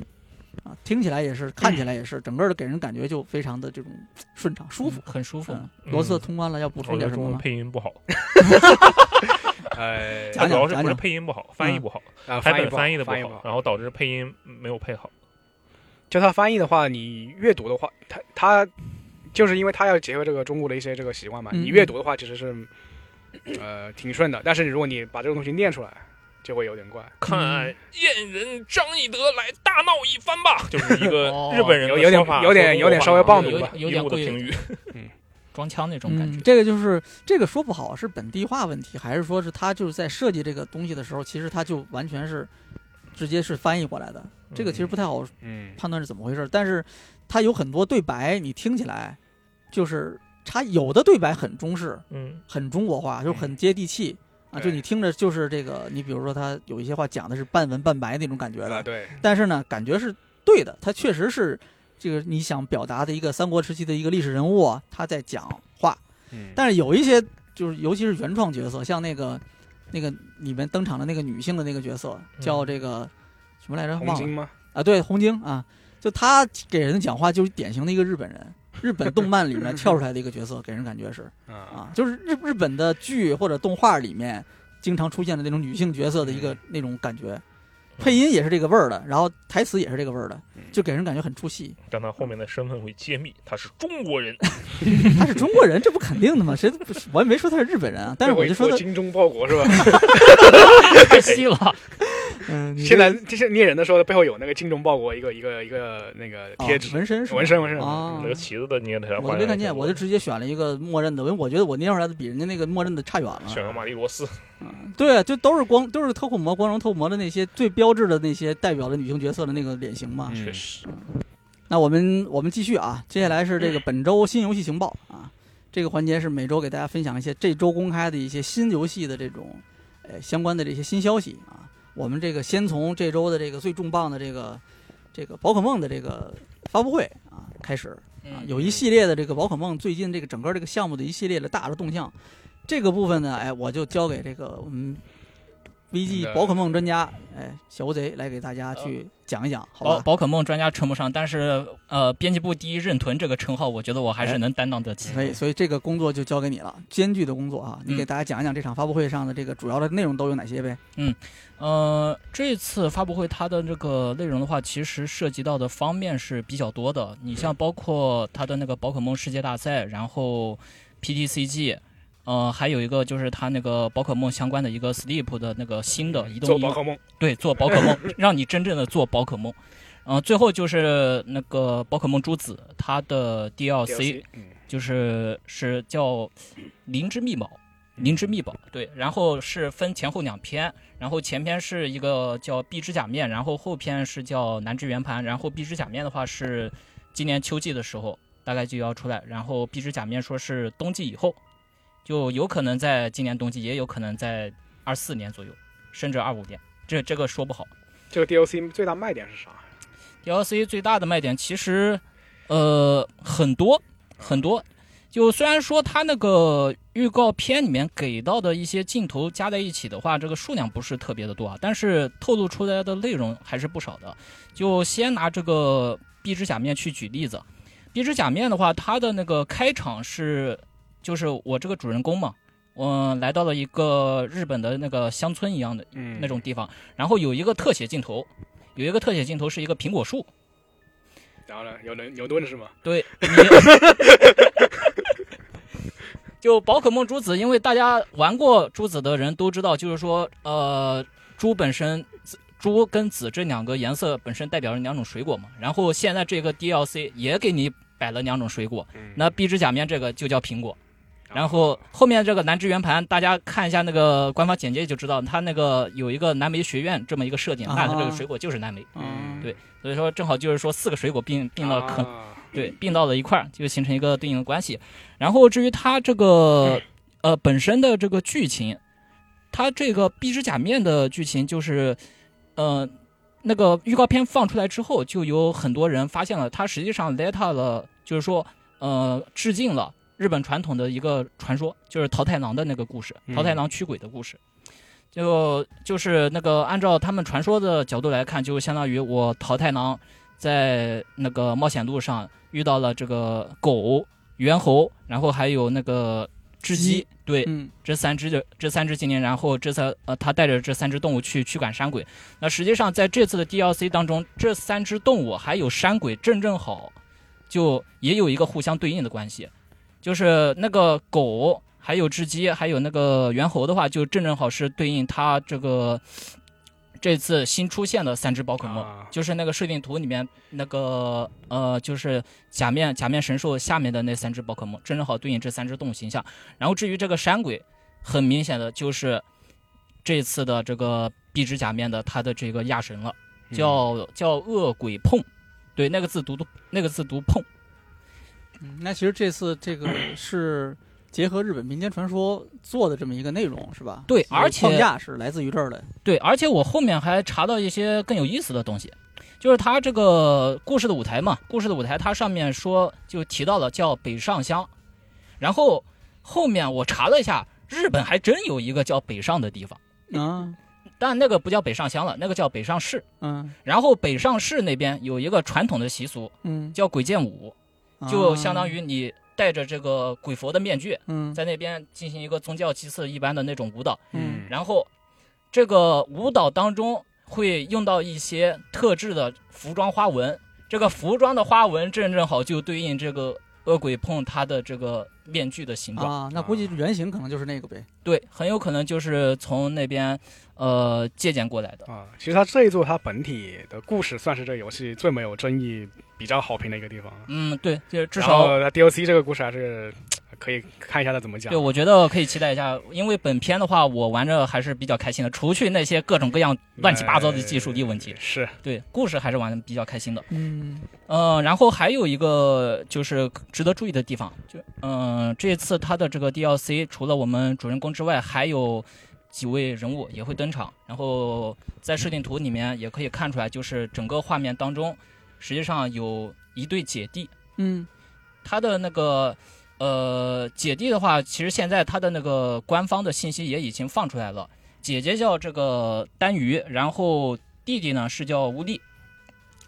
姐姐她这个性格比较傲娇，然后弟弟呢比较腼腆，然后这两个人他们的出身就是北上乡，嗯就相当于他们是本地土生土长的人，然后就相当于呃，主角在这个 DLC 开了之后，主角可以来到北上乡，应该与他们相识，然后再去了解当地的传说。后面应该又遇到了这个前面提到的那些，就是猿猴呀、雉鸡呀这些精灵，然后慢慢的又跟这个呃假面神兽就相互之间产生一些联系。我觉得这个故事的话，应该会是这么一个套路。嗯嗯，然后至于这个丹鱼和乌力的话，因为这两座这这两位人物其实是比较特殊的。他一方面是他们一方面是出生于这个北上乡，但是另外一方面他们自己是蓝莓学院的学生，也就、哦也就相当于前篇与后篇两个 DLC，就是两个 DLC 内容通过他们两个人物串在了一起。哦，原来是这样。对然后聊起来后篇的话，其实后篇我觉得就从剧情角度来解析的话，后篇其实更有一些讲头，因为后篇的他那边不是出了一个比较。就出了一个那个比较奇形怪，就比较圆盘状的那种精灵嘛，叫泰勒巴格斯。啊，我觉得挺乐的。对，确实挺乐的。嗯、泰勒巴格斯这个就是在本片剧情当中，其实有出现过关于他的一些描述。嗯就是这这个我倒是没注意的。呃，我我这边是查了一下剧情，我这边查了一下有关的那个剧情简介，因为就宝可梦朱子它的那个设定里面不是有那个朱朱之书和子之书嘛？嗯然后那个朱之书和子之书里面就谈到了它那个帕提亚巨坑，然后甚甚至于包括最下面地灵区，它里面的那个一些呃人文景观嘛，它在那里面有描述。然后你在你在翻它那些人文景观描述的时候，你翻你一直往下翻，翻到最后一页的时候，你就会发现，就是有一个特殊的有一份特殊的记载，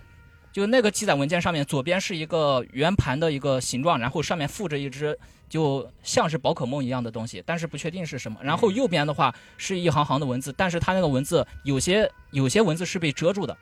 它那个文字的内容就是说我作为这个探险队的某某成员，今天突然发现了一个不知道什么样的东西，我我根本没有办法确定它到底是什么，是精灵，是物体，还是说是别的什么生命体，我都不知道。然后这个他说完这段文字之后，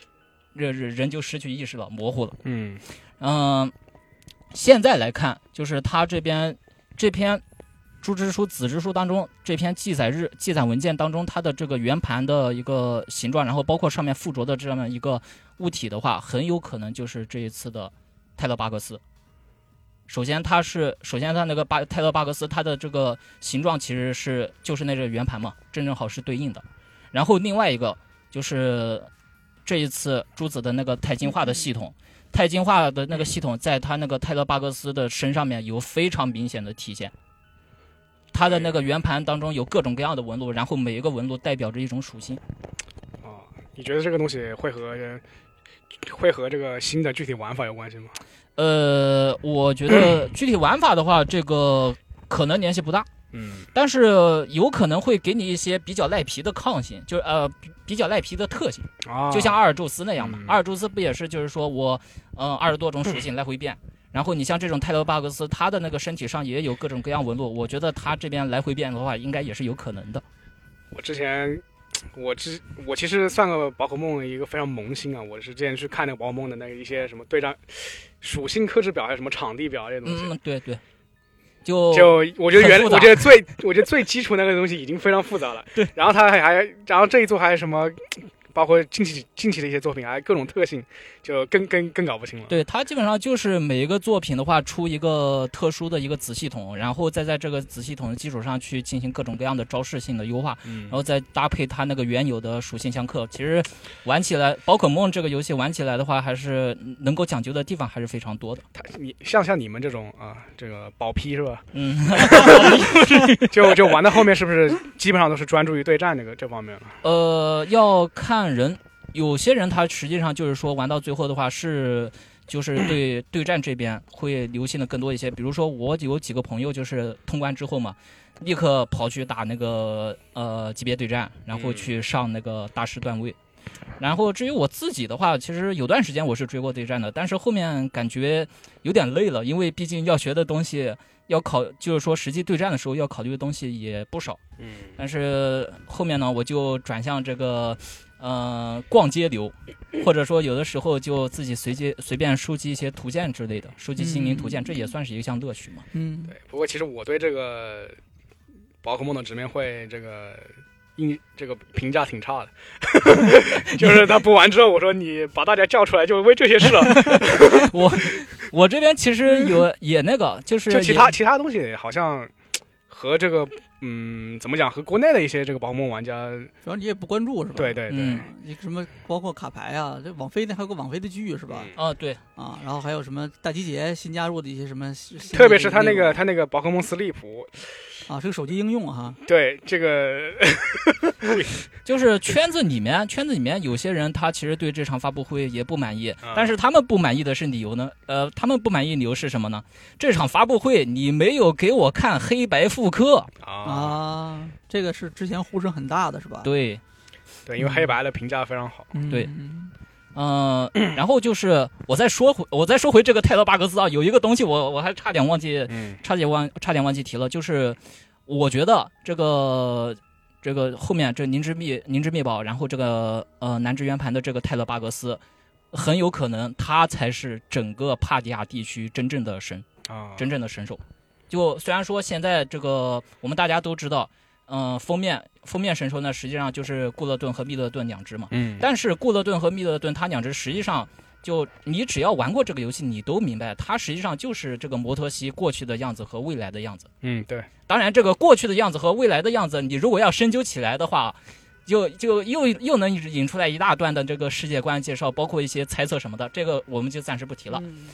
然后现在大家就看。你这个摩托西本身就是一只一般的宝可梦，你过去的样子、未来的样子，虽然说这个形态上面确实有些变化，但是你也不能说它过去十万年前就是一只神兽啊，嗯，对吧？你你未来十万年前又变成了一只神兽，这样说的话也说不通。它始终只能说现在的最菜啊，过去的未来都比较猛，对，它实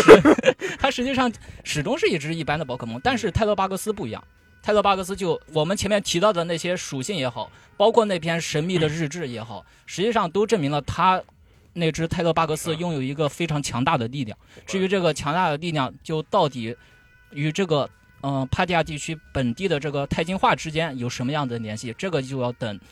DLC 具体发售的时候我们再去探究了。嗯可以，你这个研究的非常深，好，感谢宝学家小乌贼给我们的精彩分享啊！我已经听到，已经听到一脸一脸懵逼了，已经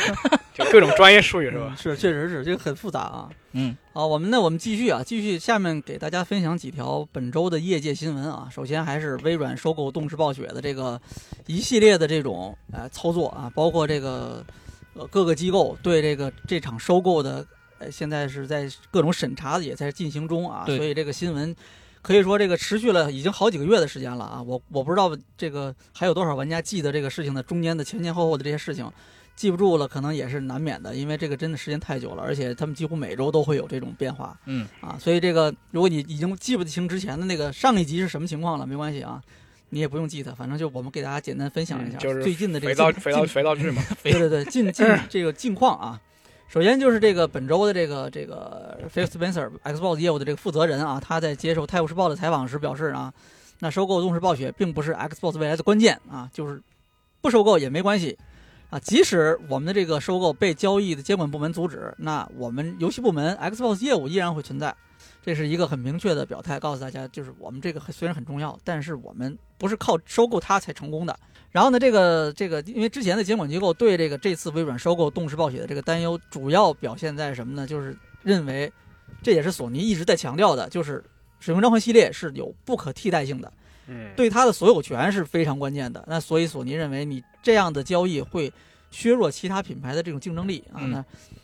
这个 Phil Spencer 也是明确说了，这这个他觉得这个是不可理解的啊，因为为什么呢？因为索尼现在控制的这个游戏市场百分之七十的业务（括弧这是不包含任天堂的市场份额的啊），所以呢，那他说呢，在我们看来，那索尼、微软、任天堂大家市场做的都很好，我们各有优势，各有独特的内容啊，带给消费者更多的选择。他不希望什么呢？这个业界变成是两个巨头，哎，在互相竞争的状态，还是说有三家更好啊啊？然后最后这个这个 Phil Spencer 也说了啊，这个我这个在 Xbox 工作的时间里面，有很多时间都要跟政府监管部门打交道啊，但是他们对这个游戏业务了解的非常少，知之甚少啊，所以我也不怪他们对 对我们这个不了解啊，这样大惊小怪，然后听信索尼的这个一面之词，这是我说的啊。所以呢，他说，我认为对这个监管机关监管机构对这个很多监管机构来说，这次微软收购动视暴雪这件事是他们重新第一次认真审视游戏行业。伴随着这个就是这个收购，还有一系列的这个新闻啊，再给大家讲一讲。最近是也是本周啊，路透社报道了一个消息，他说现在这个因为欧盟哎监管机构，这是之前微软这个在这个海外和本国审核，就是这个收购审核的几个大的这个机构之一，最有影响力的几个，欧盟、英国和美国本土 FTC 啊。对。这个路透社的消息是什么呢？是欧盟的这个现在的这个监管机构啊，对微软提出的这个授权还有收购的这个补偿的方案啊，很满意。哎，他们觉得什么呢？这个已经一定程度上解除了欧盟对这种潜在垄断行为的这种担忧。哎，所以呢，这个路透社也认为，那整个这场收购最大的一个障碍啊，那可能就是已经是，哎，微软现在已经解决了啊，欧盟将不会要求微软出售资产啊。这个呢，就是这个呃，它有两个背景信息啊，就是刚才讲到的这个呃补偿方案啊，其实是什么呢？这个就是在再早一点的时候，二十一号上周的时候。那这个微软先后发布了两个信息，一个信息是微软和任天堂签署了一个《使命召唤》的十年的平台登陆协议。嗯，那规定呢，就是收购动视暴雪之后，Xbox 的这个呃这个就是《使命召唤》系列，在 Xbox 和任天堂的平台上依然会同步推出。嗯，哎，做了这样一个保证啊，两个游戏两个平台的版本的这个游戏的内容也会保持一致。我对这个是严重存疑的啊，但是没关系，他人家这个人家人家协议就是这么写的，对吧？然后。紧接着啊，就是第二天发布这个跟任天堂签约的这个信息的第二天，这个 Phil Spencer 也是向这个媒体表示，微软跟英伟达也签了一个同样的类似的这样一个协议。哎，同样也是，就是一旦收购成功，那英伟达这个 GeForce Now 的这个云游戏玩家立刻就可以体验到 Xbox 的这个所有的动视暴雪旗下的游戏啊。同样也是包括使命召唤，也是一个有效期十年的一个协议。呃，我我这里补充一点啊，就是前面提到的那个微软与任天堂签十年合约那个，呃，当时是官推那边先发的消息，说这个十年合约当中主要就是使命召唤，然后后面呢，微软总裁布莱德史密斯他是又转发了一下，就转推了一下，但是转推的时候他加了一句话，他说这个我们这边。就是跟任天堂签这个合约呢，后面就是，呃，微软的这个 Xbox 游戏后续都会有这个，大概就是有类似的这么一个动作，就是类似的这个平台都登录的动作。注意这里，布莱德史密斯他提到的是 Xbox 平台游戏，他没有单单提《使命召唤》，也就是说，这个未来很有可能就是说其他的一些。呃，Xbox 平台上面的游戏也可能登录到任天堂的这边的游戏平台。嗯嗯嗯，它就是这个一直在强调的嘛，就是我们的目标是让所有玩家可以在任何平台上玩到这些游戏。反正就是卖卖了两轮屁股之后，这个任天堂它其实没有没有太多反应，但是那个英伟达它就是马它就是马上这个态度转变。哎呀，我们支持这个微软，它不是垄断 啊，我是这么理解的。总之呢，就是路透社这边就是外媒啊认为的。因为这两个微软提出的这两个协议，还有一系列其他的这种补偿方案啊，所以他们认为现在欧盟这边对微软的这次收购的这种阻力可能会减小很多。嗯，可能就是间接导致，或者说最后的结果可能就是欧盟会同意这个收购，而且是在可能不会提出，比如说类似让像让让让微软去拆分业务的这样的要求的前提下，允许他去收购动视暴雪。对对对，是的。然后接下来还有一个是这个美国联邦交易委员会 FTC 这边啊，对这个微软的这个相当于是反垄断案的一个它的一个新的这个一些意见的这种裁决啊，它是前一段时间是微它这个呃微软跟索尼各自都向这个 FTC 提交了一些这种要求啊，就是各种各样的要求，在谈判过程里面各种各样的调查的要求。那这个 FTC 最近是这周是对这些要求里面做出了回应啊。它是这个微软的八项要求里面两项驳回，六项都得到了同意啊。这个里面我给大家简单念一下，包括什么呢？微软要求索尼提供二零一二年以来所有与第三方签署的这种副本协议啊，协议副本。那索尼表示这涉及到六万家公司十五万份合同，这数量过多。然后，但是微软方面认为这些合同可以证明部分发行商被限制，不可以加入游，不可以让游戏加入 XGP，证明这个市场不是被我垄断的啊。那 FTC 最后。要求是什么呢？微软要要求索尼是提供二零一九年之后的合同，在这个所有的这些类似的这种，它还有类似的很多要求，FTC 都是把这个年限缩短到了二零一九，因为这个微软要求都是二零一二年之后的啊。然后呢，这个还有就是这个微软要求索尼呃提供的这个总裁吉姆莱恩啊和他直属下属的这些成员的这些绩效评估啊，那索尼这方以这个对员工隐私不正当侵害为由拒绝，那最后 FTC 是驳回了这个要求啊，驳回了微软的这个要求啊。嗯然后呢，这个索尼这边也是指控说是微软要求的这个二十项传票啊，里面有很多东西含糊不清啊，过于宽泛啊，要求限制其中的定义，这个也没有得到 FTC 这个批准啊。整个来看的话，这个现在这个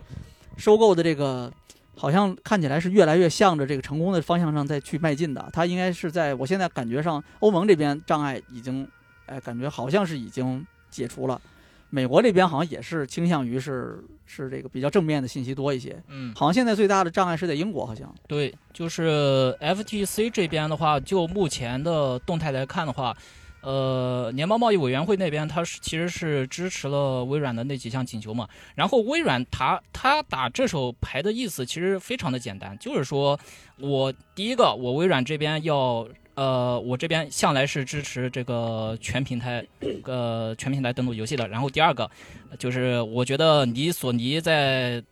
当中从中作梗，在当中搞独占，我要求你提供资料给那些官方的那些人员，让他们去看一看。就其实他打的这个牌就是这个意思，但是。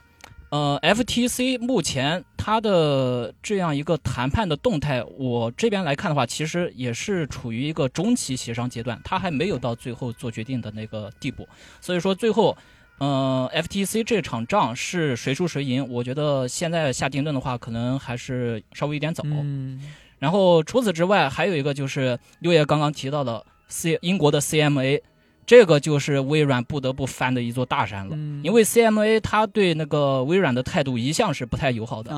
前面提到的这个欧盟跟 CMA 其实都对微软提出过一些那个让他们就是更改方案的这种一个要求，但是他们关注侧重点不一样。欧盟那边是希望就是说你这边那个你能够明确下来，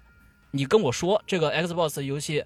让它登录到更多的平台，从而现从而这个防止这个竞争限制一些的行为。CMA 这边呢，它实际上就是更强调，就是《使命召唤》这款作品，它在英国本土。市场当中它存在的意义，嗯，你如果要是把这个使命召唤真的独占了的话，那这个索尼这边的话肯定是要受到影响的。CMA 现在就是这么想的，嗯，因为这个从英国的这个，我们如果经常关注英国的销量榜的话，会发现有三个游戏基本上是一直存在这个榜上这个前十啊，COD 是使命召唤系列、非法系列，然后就是给他，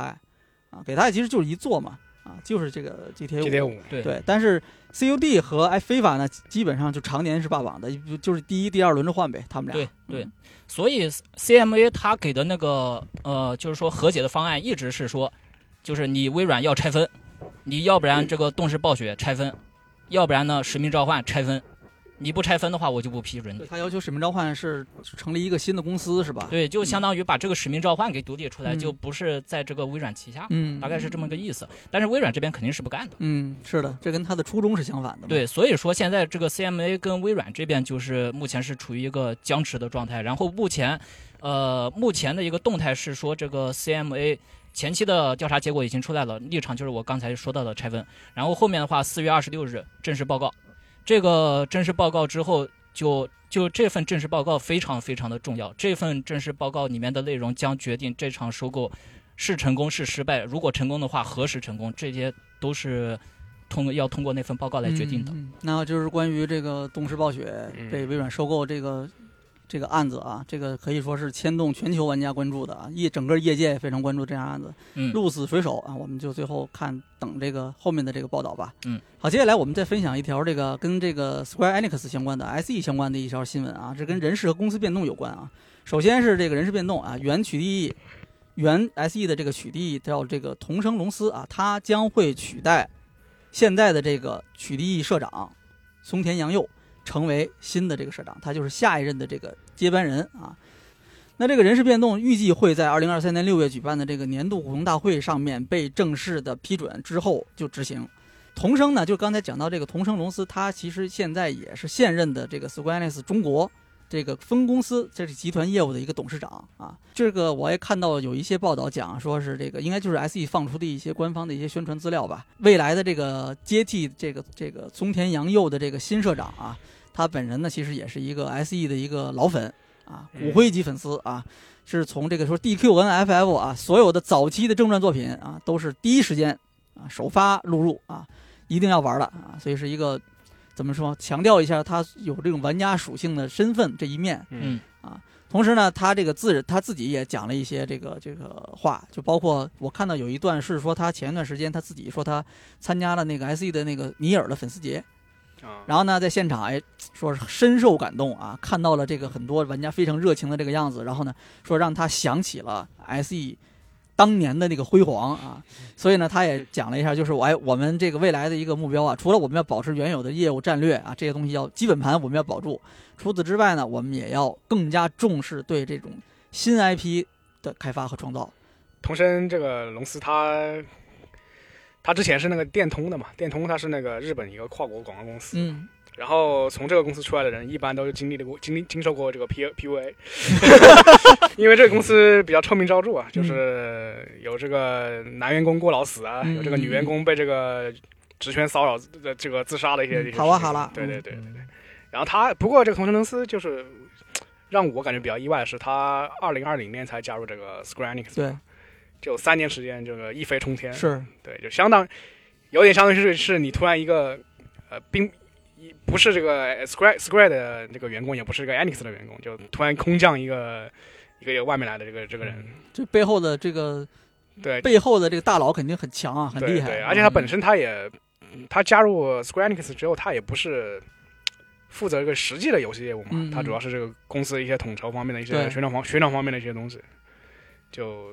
很怪，很神奇是吧？，对，嗯，就突然冒出这么一个人来就接替社长了。是是是，嗯总之，这个我们在后面再看吧。希望这个 SE 是吧，这个不要影响这个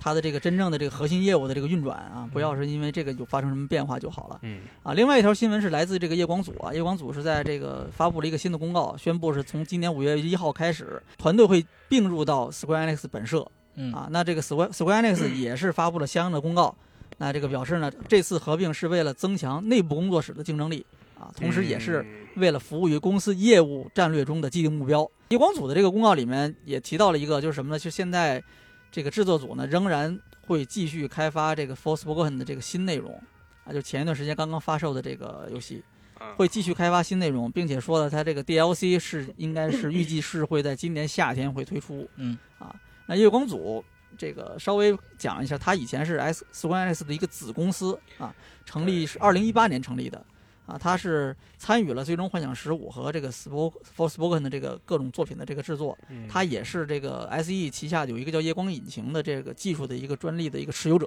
啊。对嗯，然后 S E 我不用了，对吧？F F 十六就没用它这个夜光对，引擎，是的。接下来还有一条新闻啊，是关于这个电竞的啊。那国际奥委会是在这个本周正式宣布了2023年奥林匹克电子竞技系列赛的这个详细信息啊。目前是确认了有九个项目，包括射箭、棒球、国际象棋、自行车、舞蹈、赛车、帆船、跆拳道以及网球。其中啊，舞蹈项目将会使用育碧的武力全开，嗯赛车系列的这个项目呢，使用的是这个 PlayStation 的这个 GT 赛车。啊，嗯然后另外，其实每一个刚才我讲了所有这个项目，每个都是对应一个游戏的啊。它这个是电子竞技的这个一个这个这个比赛啊。但是这个大家最熟悉的，其实我看了一下，除了这个武力全开跟跟这个基地丧车，其他我真是完全都不知道啊。包括什么，比如说虚拟帆船、网网球传说、虚拟跆拳道这些，我完全都没听说过。这个确实，我也没有。然后还有几条短新闻啊，也给大家念一念啊。首先，这个是跟这个这个 TGS 有关的。二零二三年，哎，东京电玩展将在九月二十一号到九月二十四号在海滨幕张召开啊，终于不在九一八那天开了啊。嗯。然后呢，本届展会的主题是游戏跃动，世界幻变啊。九月二十一号到二十二号这两天是商务展览日，哎，商务日。然后二十三、二十四是一般开放日啊，儿童限儿童入场限制会放宽啊，这个而且已已经因为之前因为疫情停了这个很久的这个 cosplay 区，现在又是恢复了，今年说是会恢复啊。嗯。然后接下来，英国电影学院就是这个 BAFTA 之前这个箱子去专门采访过这个这个他们的这个学院奖的这个颁奖的这个活动是吧？嗯然后这个 BAFTA 是公布了二零二二年的这个他们的这个评选的这个这个奖项的这个提名这个名单啊。然后呢，战神诸神黄昏是获十一项提名，嗯，然后老头环呢是八项提名啊。这个学院奖呢是将会在三月三十号公布这个最终的获奖名单啊嗯，反正里面有你最讨厌的迷失，对，啊。对，这个迷迷失也是一个就是获得得冠热门吧，他是获得了九项提名 啊。当然，就是从这个奖项来看，这个战神和老头环他们占的这个奖项是怎么讲，就是更有影响力一些，或者更重磅的一些的奖，他们占的是比较多的比重。对。然后呢，最后我们可以稍微简单再看一下本周的销量榜啊。法米通是这个销量榜是本周的这个冠军啊，这个依然是主机销量、硬件销量冠军，依然是 PS 五九万一千台领跑，NS 六万一千台，哎，叉 S 叉是我就不念了哈。呃 然后这个这个这个软件方面啊，第一名是这个《星之海比 V》的豪华版啊，NS 游戏。然后后面是这几名是这个销量，这一它这一可以一骑绝尘啊，它是它周销量十八万套，剩下的这些像这个这个一这个这个一方五十二啊，然后这个如龙维新啊，哎，这还有这个包括梦珠子啊、霍格沃茨啊，这些现在都已经是哎，他们这个销量其实差的是比较多的啊。嗯，然后后面还有就榜上再往后就是这个榜上永远都有的游戏，像这个什么这个马车八呀，然后这个斯普拉痛啊，哎，然后这个还有对还有一个 PS 五版的这个《七路里人二》，就这个这个一方五十二的 PS 五版啊，也是上榜了啊。嗯然后这个 Steam 这边是上周也有一个销量榜更新啊，它这个统计时间是二十一号到二十八号截止，也是到本周二截止的，它是嗯啊，这个销量榜上比较明显的一个提示，有一个新增的新来的一个新上榜的，它是这个森林之子嗯，啊，这个官推森林之子官推是本周也是发了一个消息，说是二十四小时内这个游戏售出了两百万份，对，这个啊，特别，非常不可思议啊，很很厉害的一个结果啊。霍格沃茨是下降了一名，他是被嗯这个森林之子挤下来了。然后呢，原子之心是上上升了啊。然后同样还有几个新出现的游戏，包括这个《卡帕拉太空计划二》，这个还有这个还有这个《英雄联三》，哎，这也是刚发售的游戏。还有就是这个《八方旅人二》啊，也是这个新上榜的游戏。然后霍格沃茨是发售两周啊，前两周是销量突破了一千两百万啊，对，为这个华纳带来了八点五亿美元的收入啊。而且现在游戏是已经登陆了这个这个 PS 五和这个 x S x x SS 哎 PS X One 的这些平台。嗯，Switch 版七月二十五号推出。这有劲，好吧，我们这周的一周新闻评论就差不多是这些消息啊，重磅的新闻我们花了比较多的篇幅去讲，然后后面给大家讲了一些这个呃业内的一些消息，还有这个新游戏的一些消息。很感激三位这个罗斯特、箱子和乌小蝴蝶过来，今天能跟我们一起来录这期节目啊，让我们这个一周一周新闻评论能够继续更新下去，感谢大家。这周的这期一周新闻评论，我要不我们就到这里，好好，吧？好，那分享最美好的游戏时光啊！这里是危机聊天室一周新闻评论，我是 LV 六，我是箱子，我是小乌贼，俄罗斯，我们下期节目再见。拜拜。拜拜拜拜。